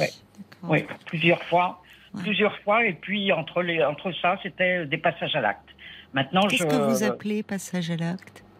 Eh bien, des, des, des- des comportements à risque. D'accord. Hein, à une époque, je suis partie au Chili, euh, c'était dans les années 81, sous Pinochet, avec ma fille qui avait 12 ans à l'époque. Euh, j'allais oui, au casse c'est pas la meilleure période, oui. Hmm. Je, je le savais quelque part j'allais au casse-pipe. Ouais. Mais, comme, oui. Mais vous aviez des attaches euh, dans ce pays? J'avais connu un Chilien euh, Ah ici en France, mais, mais j'étais retournée une fois, euh, enfin j'étais allée une première fois et j'avais compris que c'était c'était pas ça quoi. Mais j'ai voulu partir quand même. C'est pas que j'ai voulu. Ma fille, qui avait rêvé de, de ce pays, parce que voilà. Donc j'ai eu- l'impression que je voulais faire plaisir à ma fille en même temps. Oui, mais elle Euh, avait pas 12 ans et demi. rêve, Oui. Bon. Mais c'était complètement immature. hein, je le sais bien maintenant. Oui, vous vous emportez, vous vous exaltez très Ah ben, rapidement. je suis très très comme ça. Oui. Je, Ben, voilà. on voit là quand vous avez retrouvé votre mère, euh, vous aviez envie de crier à la terre entière, Voilà, une maman. je- C'est vous qui avez été une maman un peu pour elle Aussi. Non, non, Non. pas du tout. Ah Ah là, bon ces derniers jours. Bah, oui. Ces derniers jours, oui. Ces derniers jours, oui. Oui. Mais sinon, dans ma vie, c'était ma fille qui a, qui a pris le rôle de mère. Et donc, j'ai une, une petite euh, kinésithérapeute Oui, euh, qui non seulement est kinésithérapeute, mais elle m'aide beaucoup, beaucoup, beaucoup, beaucoup. Et elle, elle m'a dit, dans votre famille, il y a une histoire de place à prendre. Que je n'ai pas prise. Elle est, elle est vraiment formidable. Je lui fais hommage au passage parce que vraiment, euh, Oui, elle m'a beaucoup, beaucoup aidée. hein, oui elle est très à l'écoute, elle vous Ah, comprend. complètement. Oui. Complètement. C'est le corps et l'esprit, elle. Hein. C'est c'est Hum, pas seulement bien. le corps. C'est bien. Ah oui, oui, c'est exceptionnel, vraiment exceptionnel. Et donc euh, là, il se trouve que euh, c'est vraiment la fin de vie, d'après ce que je comprends, parce que j'ai pas Oui. les confidences, mais euh, là, elle va partir demain matin en maison de retraite à 40 km de sa ville, donc dans l'état là. Je vous, précise qu'elle a trois vertèbres de cassé suite à des chutes. Euh, que avant, elle a été une quinzaine de jours à souffrir le martyr euh, sans que personne l'ausculte, parce qu'une personne de 98 ans, euh, elle, elle dit qu'elle a mal, mais bon, euh, ces personnes-là, elles ont mal partout de toute façon. Et c'est mon frère aîné qui, quand même, euh, euh, Mais elle vivait où jusque-là? Chez elle, avec euh, des aides à oui, domicile? elle- avec une aide, mais qui n'est pas suffisante. Qui n'est Oui. pas suffisante. C'était trois passages par jour à peu près d'une heure. Et moi-même, en étant sur place, je les aidais, ces jeunes femmes. Et d'ailleurs, on m'a, on m'a reproché de ne pas me, de ne pas me tenir à ma place. C'est-à-dire, on a considéré que mon rôle n'était pas celui-là. Donc, euh, moi, j'allais pas avec un, to- un rôle à tenir, loin de là. Et donc, euh, euh, je donnais un coup de main comme je pouvais. Et, et ça a été mal, mal. euh, enfin, je, je dérangeais. Alors, je votre pense- maman, elle est où là aujourd'hui? Alors aujourd'hui, elle est encore chez elle ce soir, mais demain matin, elle part à la maison de retraite. Et donc, comme cadeau de fête des mères, eh bien, je vous assure que moi, ça me met en colère. En colère. En colère. Ah, mais c'est pas. Oui, parce que c'est. Bon, il y a ces deux dates, mais c'est que visiblement, elle, euh, c'est plus possible qu'elle reste chez elle, votre maman. Si elle a des verres. Enfin, il faut qu'elle ait... qu'elle Euh, bénéficie de soins. pardon, et... j'ajoute- bon. Excusez-moi, Caroline, j'ajoute que de- depuis quelques années, depuis que je suis à la retraite, j'avais pris contact avec elle par téléphone. Donc j'avais des confidences de sa part, dans le sens où elle me disait À toi, je peux bien le dire, puisque tu parles à personne. Euh, elle, a fait, elle a fait tout pour diviser euh, la fratrie, Oui, mais voilà, elle, elle me faisait ses confidences. Et parmi ses confidences, elle me disait C'est pas de partir qui me fait peur, c'est de d'être seule et euh, d'être seule et euh, de ne pas souffrir. Alors souffrir, Dieu, elle a vraiment souffert, vraiment, vraiment souffert. Et, et là, je dis non. Euh, elle risque de partir, alors là, dans une maison de retraite sans que personne lui tienne la main. Et c'est, et c'est surtout que sa volonté, c'était de rester chez elle. Parce que Oui, mais Elle a- votre maman, elle a 98 ans. Sa, Oui. sa volonté a été respectée au mais il y maximum. a quelques jours à vivre. Elle a quelques jours à vivre. Mais Qu'est-ce qui vous fait dire ça? Eh bien, c'est, pas le médecin lui-même. Hein, mais Si c'est quelques aîné. jours à vivre, on ne fait pas rentrer quelqu'un dans une maison de retraite c'est pour ça. quelques jours. Il y a un truc. Non, mais il y a Alors, quelque chose qui ne va pas. Peut-être qu'il hospitalise en raison Non, de non, non, problèmes excusez-moi. Non, oui, il y a autre chose. pas Il y a en fait. événement. Oui, et vous avez Oui. raison. Non, c'est un peu décousu, Roselyne. Oui, J'ai du mal non, à vous sur- suivre. Oui, son, son immeuble, elle habite à un logement social et son immeuble est en rénovation totale, y compris l'appartement. Ouais. Mais vous êtes très euh, là, Roselyne. Vous vous paraissez. Je ne sais pas depuis quand vous êtes rentrée. euh, Ça vous- fait huit jours et vous êtes, dans l'état euh, suis oui, encore. vous êtes dans un état euh, ouais. de ou très bouleversé là. Enfin, vous, êtes- vous vivez seul Je vis seule, oui. Oui. Mm. Vous voyez votre médecin parce que depuis huit jours vous êtes rentré. Oui, vous voyez, Ah vous oui. avez commencé en parlant de ce jeune couple. Vous, enfin, vous semblez très très dans, dans, dans un état. euh, Ah, mais de- complètement. vous arrivez à dormir quand même là en ce moment Euh, avec Vous avez du mal? Avec des, comp- avec des avec des comprimés. comprimés. Vous Mm, avez un mm. médecin traitant? Oui, mais malheureusement, cette jeune femme, elle est en... J'ai eu affaire à, à une remplaçante qui m'a donné rendez-vous Oui.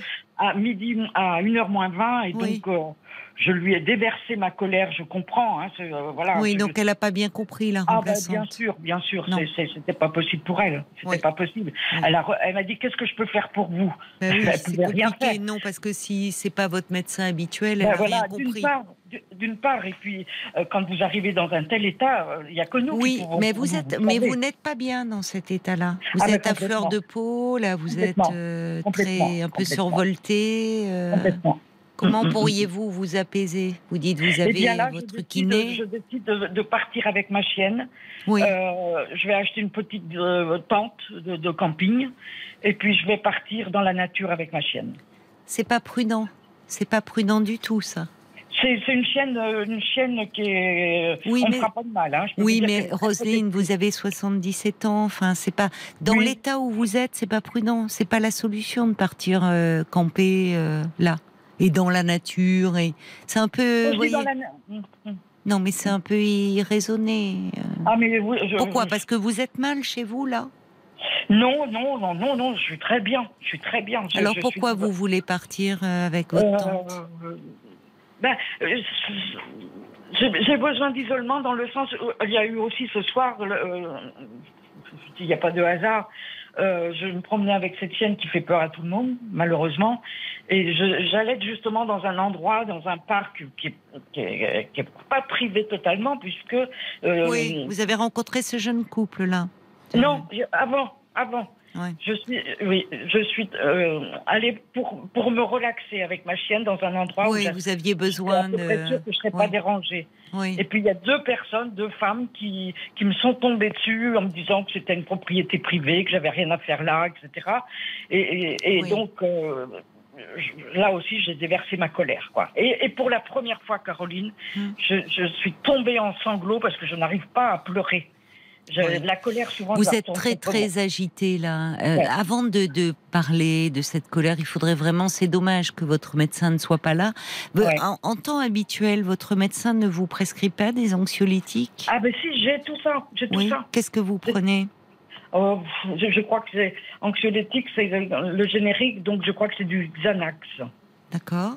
Oui. Et puis Et vous, le- vous en avez pris là un petit peu? Non, non pas ce Pourquoi soir. vous n'en prenez pas? Pour vous apaiser Euh, un peu Parce que là, là, vous, ça vous ferait du bien. Vous avez besoin de retrouver. Vous êtes très, très agité. Et vous ouais. êtes mal, et du coup, vous avez du mal à rester chez vous. Vous voyez, je comprends votre Oui. besoin d'aller un peu Ouais. dehors, respirer, euh, retrouver un peu de calme. Ça vous a beaucoup bouleversé, ce, ce- d'avoir retrouvé votre maman. Ouais. Donc, ça serait bien que vous puissiez en parler, mais en attendant, d'avoir quelque chose un peu qui vous apaise. Oui, pour ne pas être dans ce, voyez, dans ce submergé par toutes Oui, ces émotions ouais, ouais. qui vous Et font. C'est surtout que ça fait plus de huit jours hein, que ça. Bah, c'est trop, c'est trop. Vous vous fatiguez beaucoup là. Oui, Vous êtes en train de vous épuiser. oui, Vous mangez un très- peu quand même. Vous arrivez à manger? Alors, euh, ma maman qui mangeait très très peu, c'est-à-dire que j'ai une petite Oui. fille qui répondait aux besoins de sa maman. Oui. Et mais donc, je avec le recul, je me dis qu'elle mangeait pas beaucoup, mais j'ai mangé moins qu'elle. oui. Donc vous avez très peu mangé là pendant Ah, ces très, huit très jours. peu. Et depuis très que vous êtes revenu chez vous, Un petit peu plus, mais, mais ça, c'est aussi très compliqué, là. Mm. elle doit le sentir votre chienne que vous n'êtes pas bien. Les Ah, animaux complètement. ils le sentent ça. Oui, complètement. Elle est beaucoup complètement. avec vous. Vous la Elle, trouvez. est- euh, elle est- elle, est- elle a été hyper, parce qu'en plus, je l'ai amenée dans cette situation, je l'ai amenée. Oui. Donc elle a senti me- tout ça. Je devais m'occuper des deux. C'est-à-dire que ma chienne était dans la voiture au Oui. début, parce qu'après, je l'ai fait monter, Oui. mais dans la voiture, et je- j'allais sortir ma chienne, plus m'occuper de ma maman, c'était... Et les nuits, parce qu'elle avait un problème euh, urinaire, donc euh, Oui. euh, c'était... c'était mais... Vous y auriez laissé votre santé? Ah, c'est clair. C'est clair. Pas seulement la santé, je crois. Quand est-ce que revient votre médecin traitant Ah ben, c'est une jeune femme, et tant mieux pour elle, elle attend un bébé. Ah, elle attend un bébé. Mm, D'accord. mm, mm. Oui, donc vous n'allez pas la revoir tout de suite. Ah oui, malheureusement. Mais là, euh, et hum, vous n'avez pas, euh, par rapport justement à tout ce dont vous me parlez, ce, cette hypersensibilité, émotivité, vous n'êtes pas suivi par un psy? Je l'ai été pendant dix ans. J'ai- Oui. Je suis tombée sur une équipe formidable. Oui. C'était une équipe Ah oui. qui vous suivait ou oui, euh, parce que, en fait, dans pas un centre, dans oui, un dans, un, CMP dans un CMP, je le rends hommage aussi. D'accord. Euh, oui, parce que j'avais le, le psychiatre, Oui. la psychologue et une Oui. infirmière qui venait à domicile. Et l'équipe a changé? Alors, euh, bah oui, le, le- le psychiatre malheureusement a eu des, des problèmes de santé. Oui. Oui, je Euh, comprends. après, j'ai vou- j'ai voulu revoir euh, le- ce CMP Oui. et, et j'ai été reçue par un infirmier qui a considéré que je n'avais pas besoin de psychologue. Oui. Oui, parce que c'était Euh, un jour où j'étais en forme. Parce que vous ça étiez bien, d'accord. Mais vous savez, vous pouvez euh, peut-être, euh, ou même en téléphonant à la remplaçante de votre médecin, ou Oui. regarder autour de chez vous, vous, vous pouvez voir un médecin, là, psychiatre. Alors, si, si en libéral, il vous ferait une feuille de soins. En lui- parce que lui, vous pourrez déjà. lui expliquer l'état un petit peu dans lequel les, vous êtes. les- les soins, je les ai déjà, Caroline. Ben non, vous n'avez pas de soins là. C'est la- si, Ben non. Enfin, le, le- c'est pas suffisant le Xanax là. C'est pas Ah non, mais suffisant. j'ai j'ai aussi un, un- comment dire, un antidépresseur. Oui, mais vous là dans le, le fait d'avoir revu votre maman vous a complètement bouleversé et vous avez aussi besoin de parler et de pouvoir peut-être un peu qu'on revoie votre votre traitement, mais surtout besoin d'une écoute. Ce que fait cette jeune femme kiné quand elle vient vous voir. Oui, eh, mais absolument, je la vois elle demain. vient. Ah, vous la voyez demain, demain. Ben, ça c'est ouais. bien, c'est bien. Ouais. D'accord. Ben, Mm. Demandez-lui à la kiné si elle peut pas vous conseiller un médecin psychiatre. Enfin, si elle peut pas se renseigner. Parce que c'est. Bah, sans ren- renseigner, je peux me renseigner toute seule, mais. Eh ben alors, moi je crois, Oui. vous pouvez pas rester dans cet état-là. Vous n'êtes, vous n'êtes, euh, enfin, c'est, vous êtes très angoissé en ce moment. Ben, je, je le ressens pas comme ça. Ben, la, colère, c'est Oui. oui, mais vous savez, la colère, c'est pour le moment vous êtes dans l'énergie parce que vous avez la colère, mais souvent il y a aussi de la colère. C'est souvent associé à de la tristesse. Ah ben oui. Donc Ouais. ce que ce qu'il faut, il faut que vous soyez un petit peu entouré parce que tant que vous êtes en colère, bon, vous êtes dans cette énergie-là. Vous voyez, vous explosez un peu avec tout le Ouais, monde ouais. parce qu'il y a une colère dont il faudrait pouvoir parler, mais ça risque de la tristesse peut venir très vite derrière et il faut pas que vous vous retrouviez seul. Voyez, en, Et dans- en train de camper. Oui, Je ne sais les- où. Quand vous irez mieux, vous pourrez l'envisager si ça vous fait du bien, mais pas actuellement. Mais dans les passages à l'acte, oui. dans les Mais- passages à l'acte, Caroline, euh, je me coupe les cheveux. Oui, mais Roselyne, là, vous avez besoin d'aide. Vous avez besoin d'aide parce que quand vous, depuis. Roselyne, Roselyne, il va falloir qu'on se laisse, hein, parce que Oui, ça va être les infos de minuit.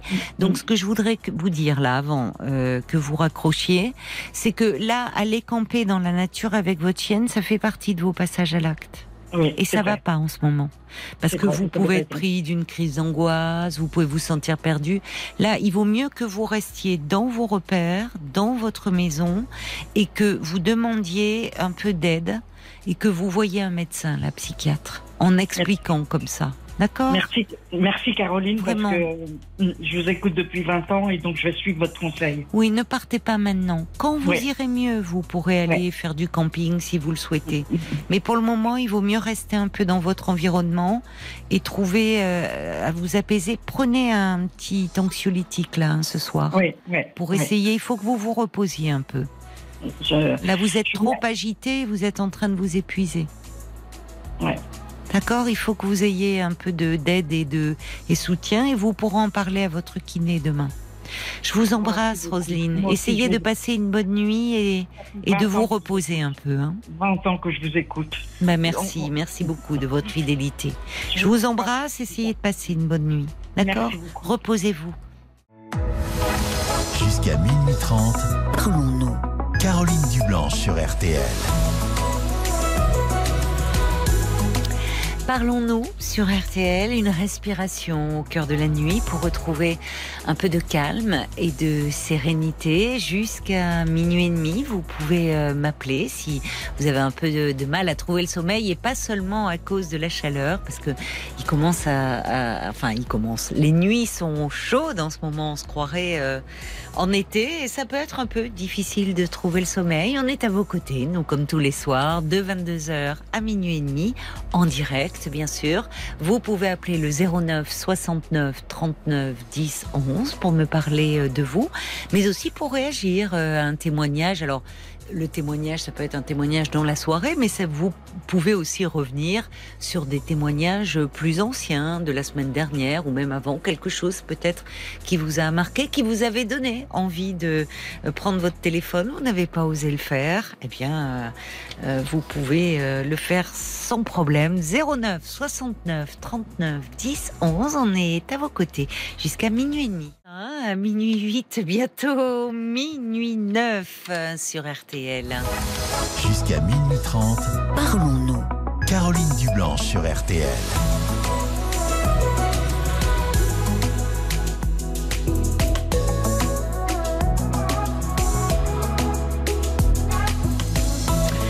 Alors beaucoup de réactions euh, au sujet euh, des médecins euh, qui nous sont euh, arrivés là euh, suite au témoignage d'Alexandra qui disait qu'elle développait depuis quelque temps une méfiance envers les médecins. Euh, il y a Jacques qui dit ce long parcours médical semble bien douloureux. Alexandra, votre recherche d'écoute reste vaine. Vous semblez en premier lieu souffrir d'un manque d'intérêt et d'attention. Il vous faudrait peut-être trouver une oreille euh, attentive. Il y a Théodora euh, qui dit euh, bah oui, c'est vrai que certains médecins font un peu de grossophobie. Théodora qui dit alors je suis obèse. Euh, une gynécologue a eu des propos un jour en me disant une personne comme vous ne peut pas avoir une vie sexuelle. Oui, ça c'est honteux. Alors il y a, a d'ailleurs euh, une personne qui dit dans ces cas-là, euh, il est possible de, de faire un courrier à l'ordre des médecins. Enfin, je veux dire, là, un, gyné un gynécologue qui tient de, tels propos, euh, c'est vraiment euh, inadmissible parce qu'on est vraiment dans le jugement de, valeur qui n'a pas lieu d'être. Il y a Francesca qui dit Je suis à vos côtés, Alexandra, est assez scandalisée par ce que j'entends. Euh, elle dit en plus, c'est vrai que parfois, quand on a du chagrin, ben, ça peut déclencher des crises de, de boulimie. Il y a Louis qui dit ben, Le drame, c'est que certains médecins croient mieux connaître le corps du patient que le patient lui-même. Euh, il y a. Alors, euh, il y a Tony qui dit ma meilleure amie était obèse. Euh, elle a subi une agression sexuelle de la part d'un membre de sa famille. Aujourd'hui, voilà, est. c'est Alors, il faut se méfier de. On a parlé, Alexandra le disait lui-même, elle-même, pardon, de, il y a, c'est multifactoriel l'obésité. Mais on sentait bien que finalement, euh, Alexandra disait au fond, bah c'est depuis toujours, presque dès la naissance, j'étais un petit bébé grassouillé, c'était comme ça. Bon, je sentais que Alexandra voulait rester sur le versant médical, donc moi, je, je suis pas la mieux passée pour répondre, n'étant pas médecin. Et je trouve que hum, il y avait quelque chose euh, peut-être d'un peu défensif au- aussi, parce que euh, il y a ce rapport à son corps, ce rapport à son poids. Euh, évidemment, il y a, y a quelque chose aussi qui peut s'exprimer euh, de cette façon-là. Euh, c'est déjà important de, de comprendre et peut-être qu'au fond, euh, les médecins qu'elle rencontrait, il y avait quelque chose, euh, malgré elle, dans la relation qui se nouait avec le médecin, où euh, elle les mettait en échec d'une certaine façon. Donc, à un moment, ça interroge plutôt que d'aller dans d'échec en échec euh, et, au fond d'être dans, dans une démarche où on se sent rejeté, incompris. Peut-être que ça vaut le coup de s'interroger sur cette demande-là. Et c'est pour ça que je parlais, enfin, m'est venu à l'esprit le, les, les travaux de déjà Apfeldorfer, puisqu'il a à la fois cette approche médicale, mais une approche aussi plus psychanalytique euh, du poids, du rapport euh, au corps. Et j'espère qu'Alexandra pourra trouver euh, là quelque chose, le, le soutien finalement et le, et le réconfort qu'elle cherche. Bonsoir Claudine. Bonsoir, euh, Caroline.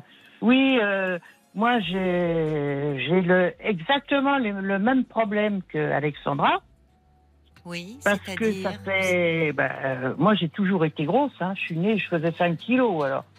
J'étais Ah oui, un bébé cadom. Un bébé cadom, oui, exactement. Et puis, ben, ça s'est pas amélioré en vieillissant. Là, j'ai fait, depuis l'âge de, 20 de 25 ans, je fais de l'arthrose, mais euh, terminée. J'ai subi plusieurs opérations des genoux.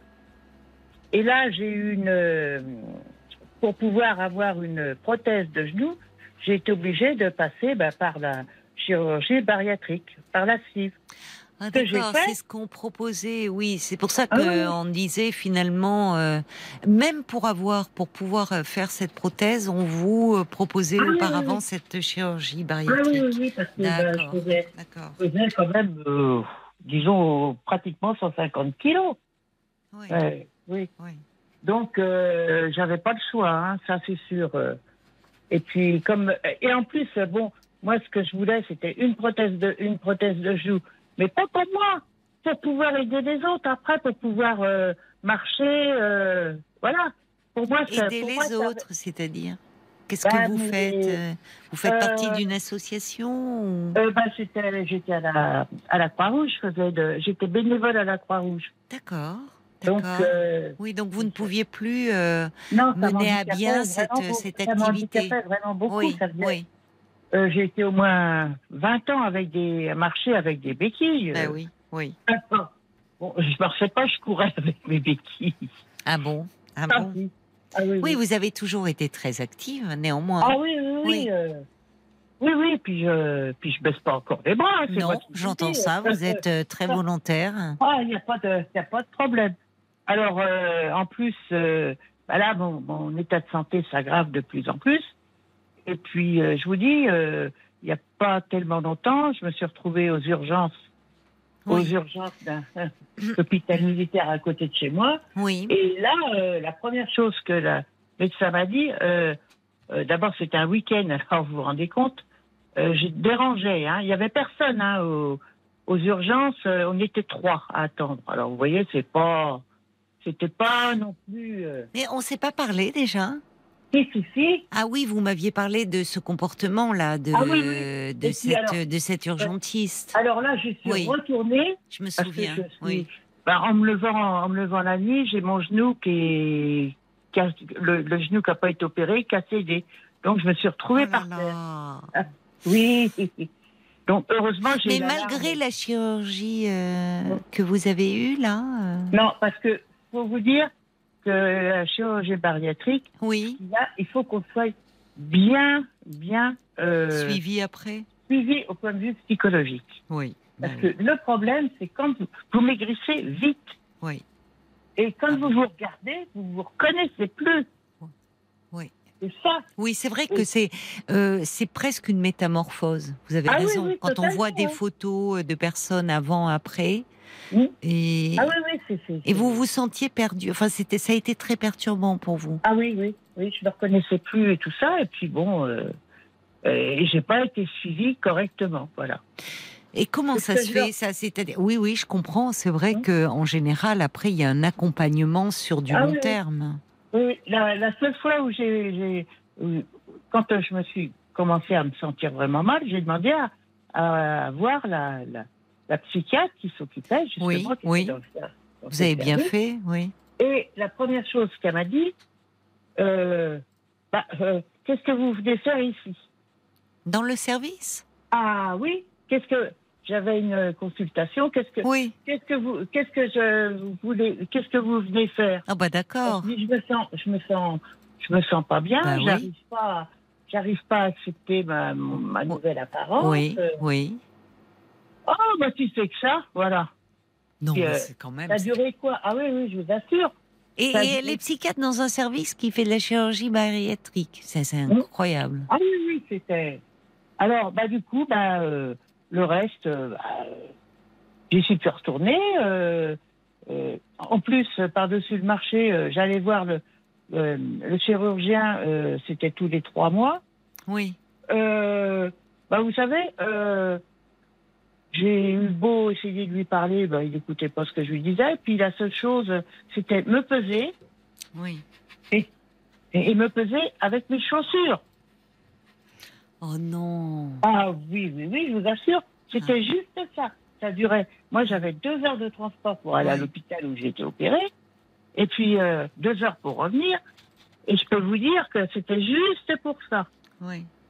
Et la dernière fois que je l'ai vu, c'était en 2018. Hmm. Euh, c'était la dernière, euh, la dernière fois que je devais le voir. Je savais même pas qu'il était reparti euh, dans son pays, en, en Italie, parce que c'est un Italien. C'était un autre. Alors je lui dis, vous savez, j'ai regrossi. euh, bon, j'avais regrossi, mais Oui. modérément quand même. Oui, ne c'est ça. Vous n'êtes pas Alors, revenu à votre poids d'avant l'intervention. Ouais, la seule chose qu'il m'a dit, oh ben maintenant, vous avez une sleeve, maintenant on passe à l'autre, je me souviens plus comment ça s'appelle. Au... Bypass? Enfin, euh, euh, oui, le bypass. Ah, je dis non alors. Je dis le bypass, fallait me le, le, proposer avant, mais je dis je retournerai pas une, une deuxième fois sur le. Ah non. Ah non, Ouais, non. ouais. Ben, peut-être qu'il ne pouvait pas parce que je sais qu'il y a une euh, il y a une intervention qui est beaucoup plus lourde que l'autre et ça Oui, reste des interventions c'est lourd hein, la chirurgie Le viscérale bypass, ouais. c'est très très lourd Le, hein. le bypass, Ben c'est oui ils font un le- dérivatif oui oui oui Mm. oui Puis, euh, aller, euh, ça peut nécessiter des soins intensifs enfin Mm. c'est lourd oui donc je comprends vous n'aviez pas envie de Ah non, non, j'avais pas envie de recommencer. euh. Mais alors Non, là, non. effectivement, mais, mais c'est intéressant ce que vous dites, parce qu'au fond, euh, le but était une perte de poids assez rapide, et elle l'a été, même spectaculaire, au point que vous ne vous reconnaissiez plus au fond, Ah non, non, je me reconnaissais plus. et vous étiez perdu. J'étais perdue. Oui. Ah, je je, je n'osais même pas me regarder dans la glace.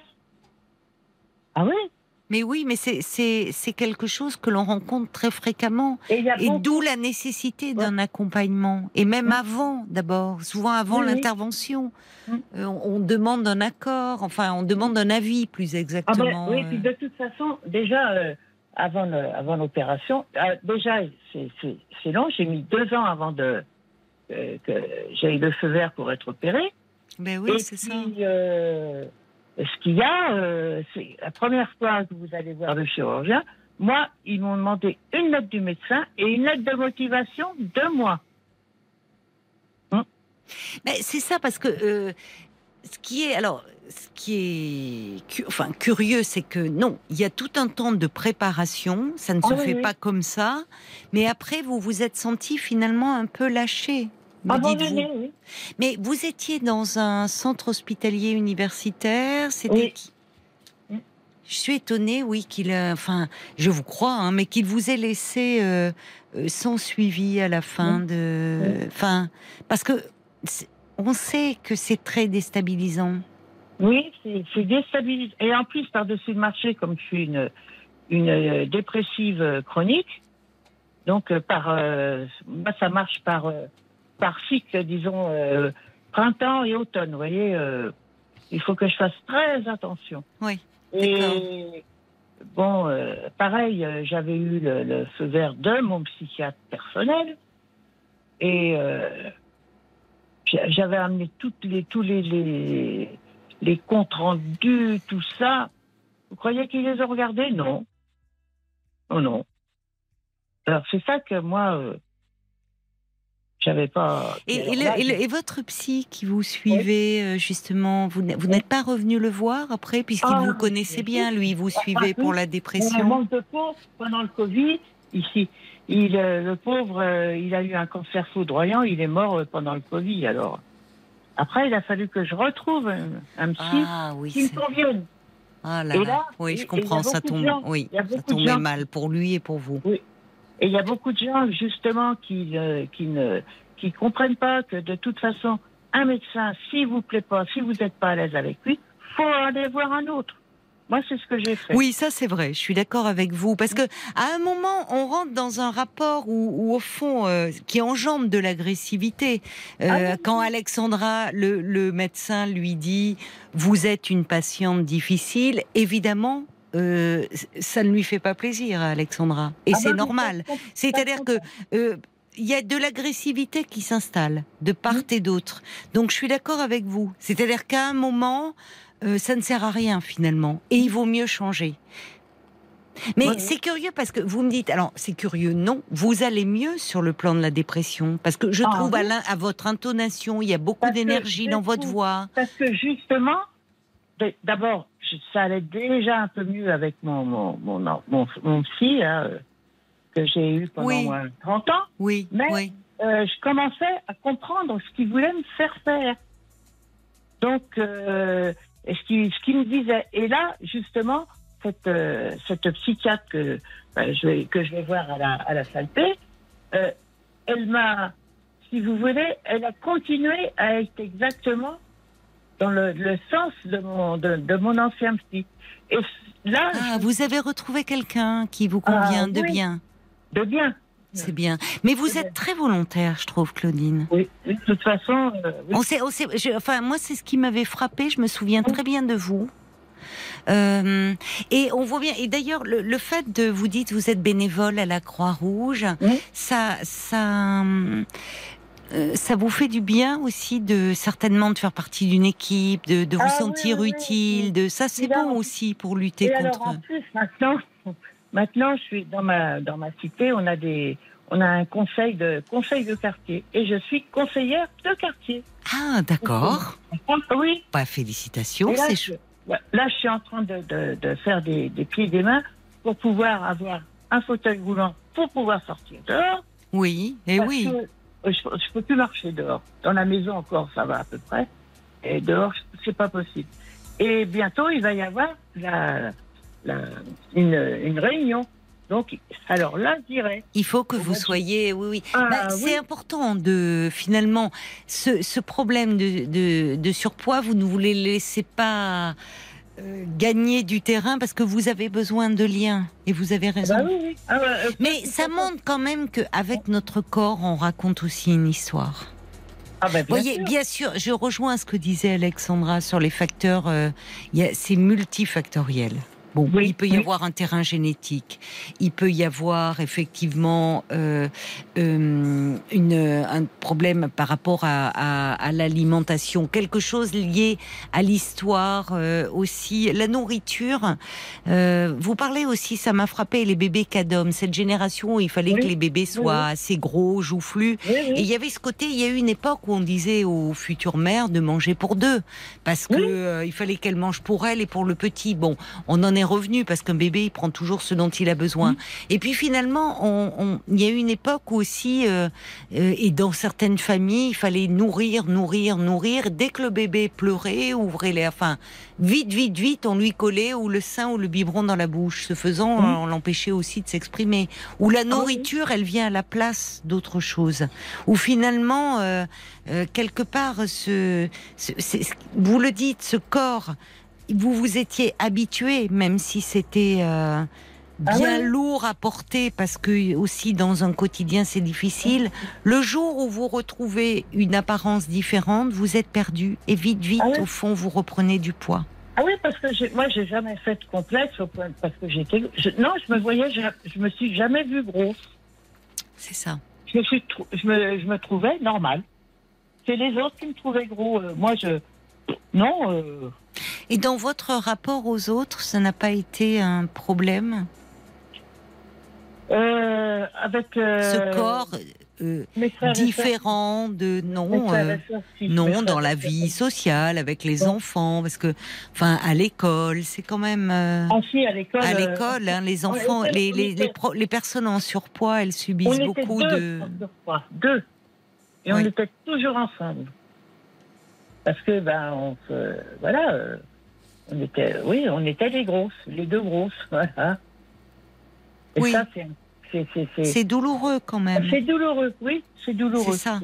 Oui, parce que ça devient, c'est ce que j'entendais chez Alexandra, comme si c'était, sans mauvais jeu de mots, une seconde peau, une identité. Ah oui, C'est plus complexe que ça. On raconte. le- le- le corps, c'est là où s'imprime, et très tôt, en fait, euh, toutes nos émotions. Il prend, il prend, il prend notre corps aussi. Et c'est pas rien parfois d'avoir un corps qui sort à ce point-là. Parce que finalement, le paradoxe, Hmm. c'est que c'est ce que l'on voit aussi en premier Bah, bien sûr. comme si ça vous caractérisait. Alors Mm. qu'une personne, évidemment, ne se résume pas euh, à, à ce qu'elle est, à son poids ou à un symptôme. Et c'est là où ça peut être intéressant. Ouais. Je trouve que vous, en tout cas, vous avez déjà, il y a une histoire derrière. Vous parlez de la dépression, là, c'est pareil aussi.